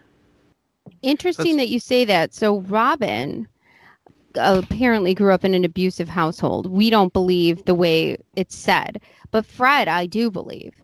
And Robin mm-hmm. always digs in her heels when it comes to going for the controversy and digging into more abuse, which she perpetuated the lie.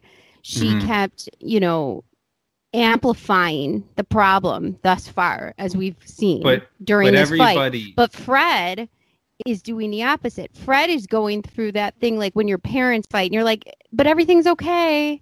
Yeah. You know? It's like the only child, middle child, youngest. I mean, everybody has a different role. So Fred probably had this role before and not not not to go too deep on it, but I think they're trying to deflate the situation right now cuz they know what's happening. They know the seriousness of it and they know how Howard is. Mm-hmm. Yeah.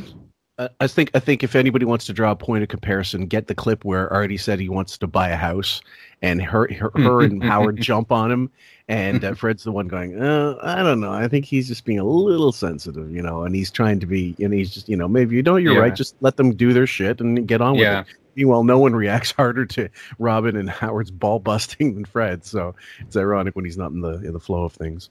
All right, and it's probably why. It's, no, my it's children in Beth are. Okay, I get that. All I right. understand. I, I, know what you mean right. when you say that. Yes. so wait, wait, wait, wait, wait, wait. Go back. You know what, Fillmore? Can you go back a touch? I'll try. Okay. I, what I said came out the wrong way. I'm trying to tell you. You say all the time the most important thing in your life is this radio show, and it's probably why. It's, no, my it's children in Beth are. Okay, I get that. All I right. understand. I, I, know what you mean when you say that. Yes, you know, but, but you mean you mean you don't. you mean they're not.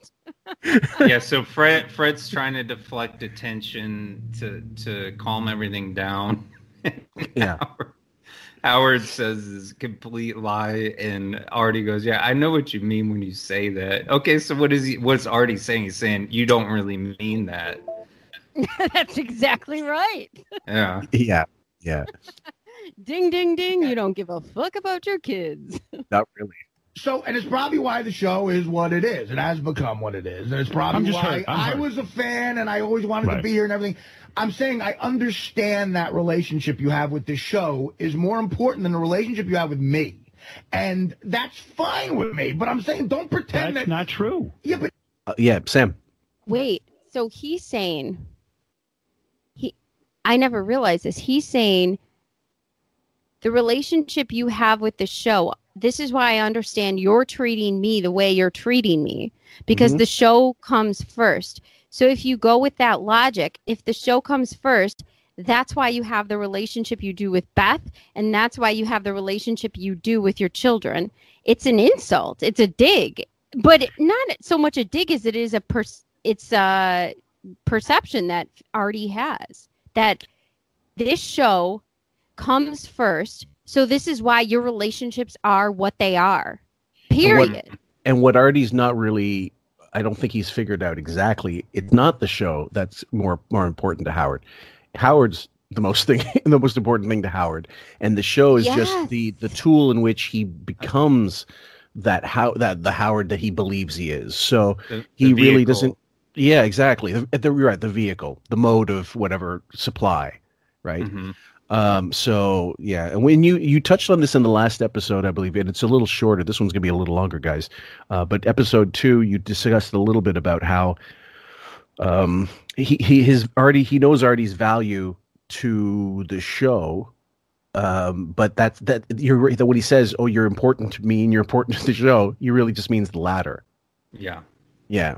He he means you're important. Yeah, he, he's not worried about Artie. He's important no. about you're on my team. You're the most valuable player. I need you to not fuck up. Mm-hmm. So does Artie understand since he's made this statement and we understand what that means in the narcissist and NPD sense? Does Artie uh, understand what we understand, do you think? Well, not not on as technical of a level, but when you're around them long enough, you'll start to see what the dynamic is that they have with people. You'll start to see how things work, you know, and the the subtleties. I mean, it's not you're not going to miss it, especially when your job is is literally in line with this entire dynamic, which everybody in Howard's world is. Right. Um, Intuitively, Yeah. he he might Sure. not know, but yeah, yeah. Yes, it is, Howard. Come That's on. That's not true. You're important to me because of and the I don't care about that. that's it, isn't it? Mhm. Yeah. Jesus Christ. As a matter Dun, of fact, I dun. for that. I wish I could be that passionate about a profession. Maybe I'd be more successful than I am. Well, why don't you now. admit you are comp- you are p- passionate about this profession instead of hiding behind, oh, I don't give a shit about it. I am. All I'm saying is, if I knew a guy who was, uh, when I was thinner, uh, an incredibly fat guy, and a chick wanted to come on as a fat fetish on the show before Not I fat did it, fat fetish about I did it you. on the. that make that makes it all good. it's a What? fat fetish, but it's a it's, it's an arty fetish and a fat fetish. Okay, that'll, that'll wrap it up in a nice little bow. S- Sam, What a cop out. What a Yeah. pussy cop out Yeah, nonsensical turd. Totally. yeah, He's Fuck trying off. to he's trying to take it another direction, and actually already brought it back there. mm-hmm. Mm-hmm. Yeah, Yeah. Which good on Artie because most people don't do that. Howard does that thing where he's like, "Look at the shiny thing, look at the shiny thing, look at the shiny thing," and it's You're like, right. Yeah, like a kid, like a kid in a crib crying. "No, And he's fuck fucking- you." he's stabbing you with the other hand. That's the problem. Ah. about Artie. She's into Artie. No, no, no, no. She's into fat guys. She's into fat No, guys. she wasn't into Ganji. Ganji's a fat guy. Yeah, but Howard, You're Artie. she said she's into fat guys. Listen, I That's what didn't do. I didn't into. sit and do a, a an analysis Here's of her what- if. I, if someone she was, liked my, you. if someone was said, my friend, if someone was my friend, I cared about Well, them I'm not your more friend, than the radio clearly. show. Yeah. I would pull him aside and go, "Listen, is this going to bug you?" She's Well, isn't it great how guys." Yeah, Sam.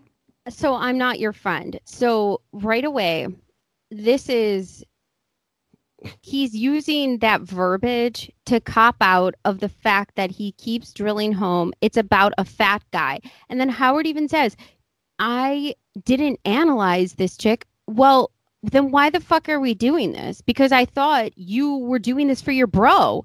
Wouldn't you analyze something if it were for your friend? If you thought this person was really into your friend, wouldn't you analyze it even in the slightest? You know? Yeah, no. If you ca- if you really cared. Yeah.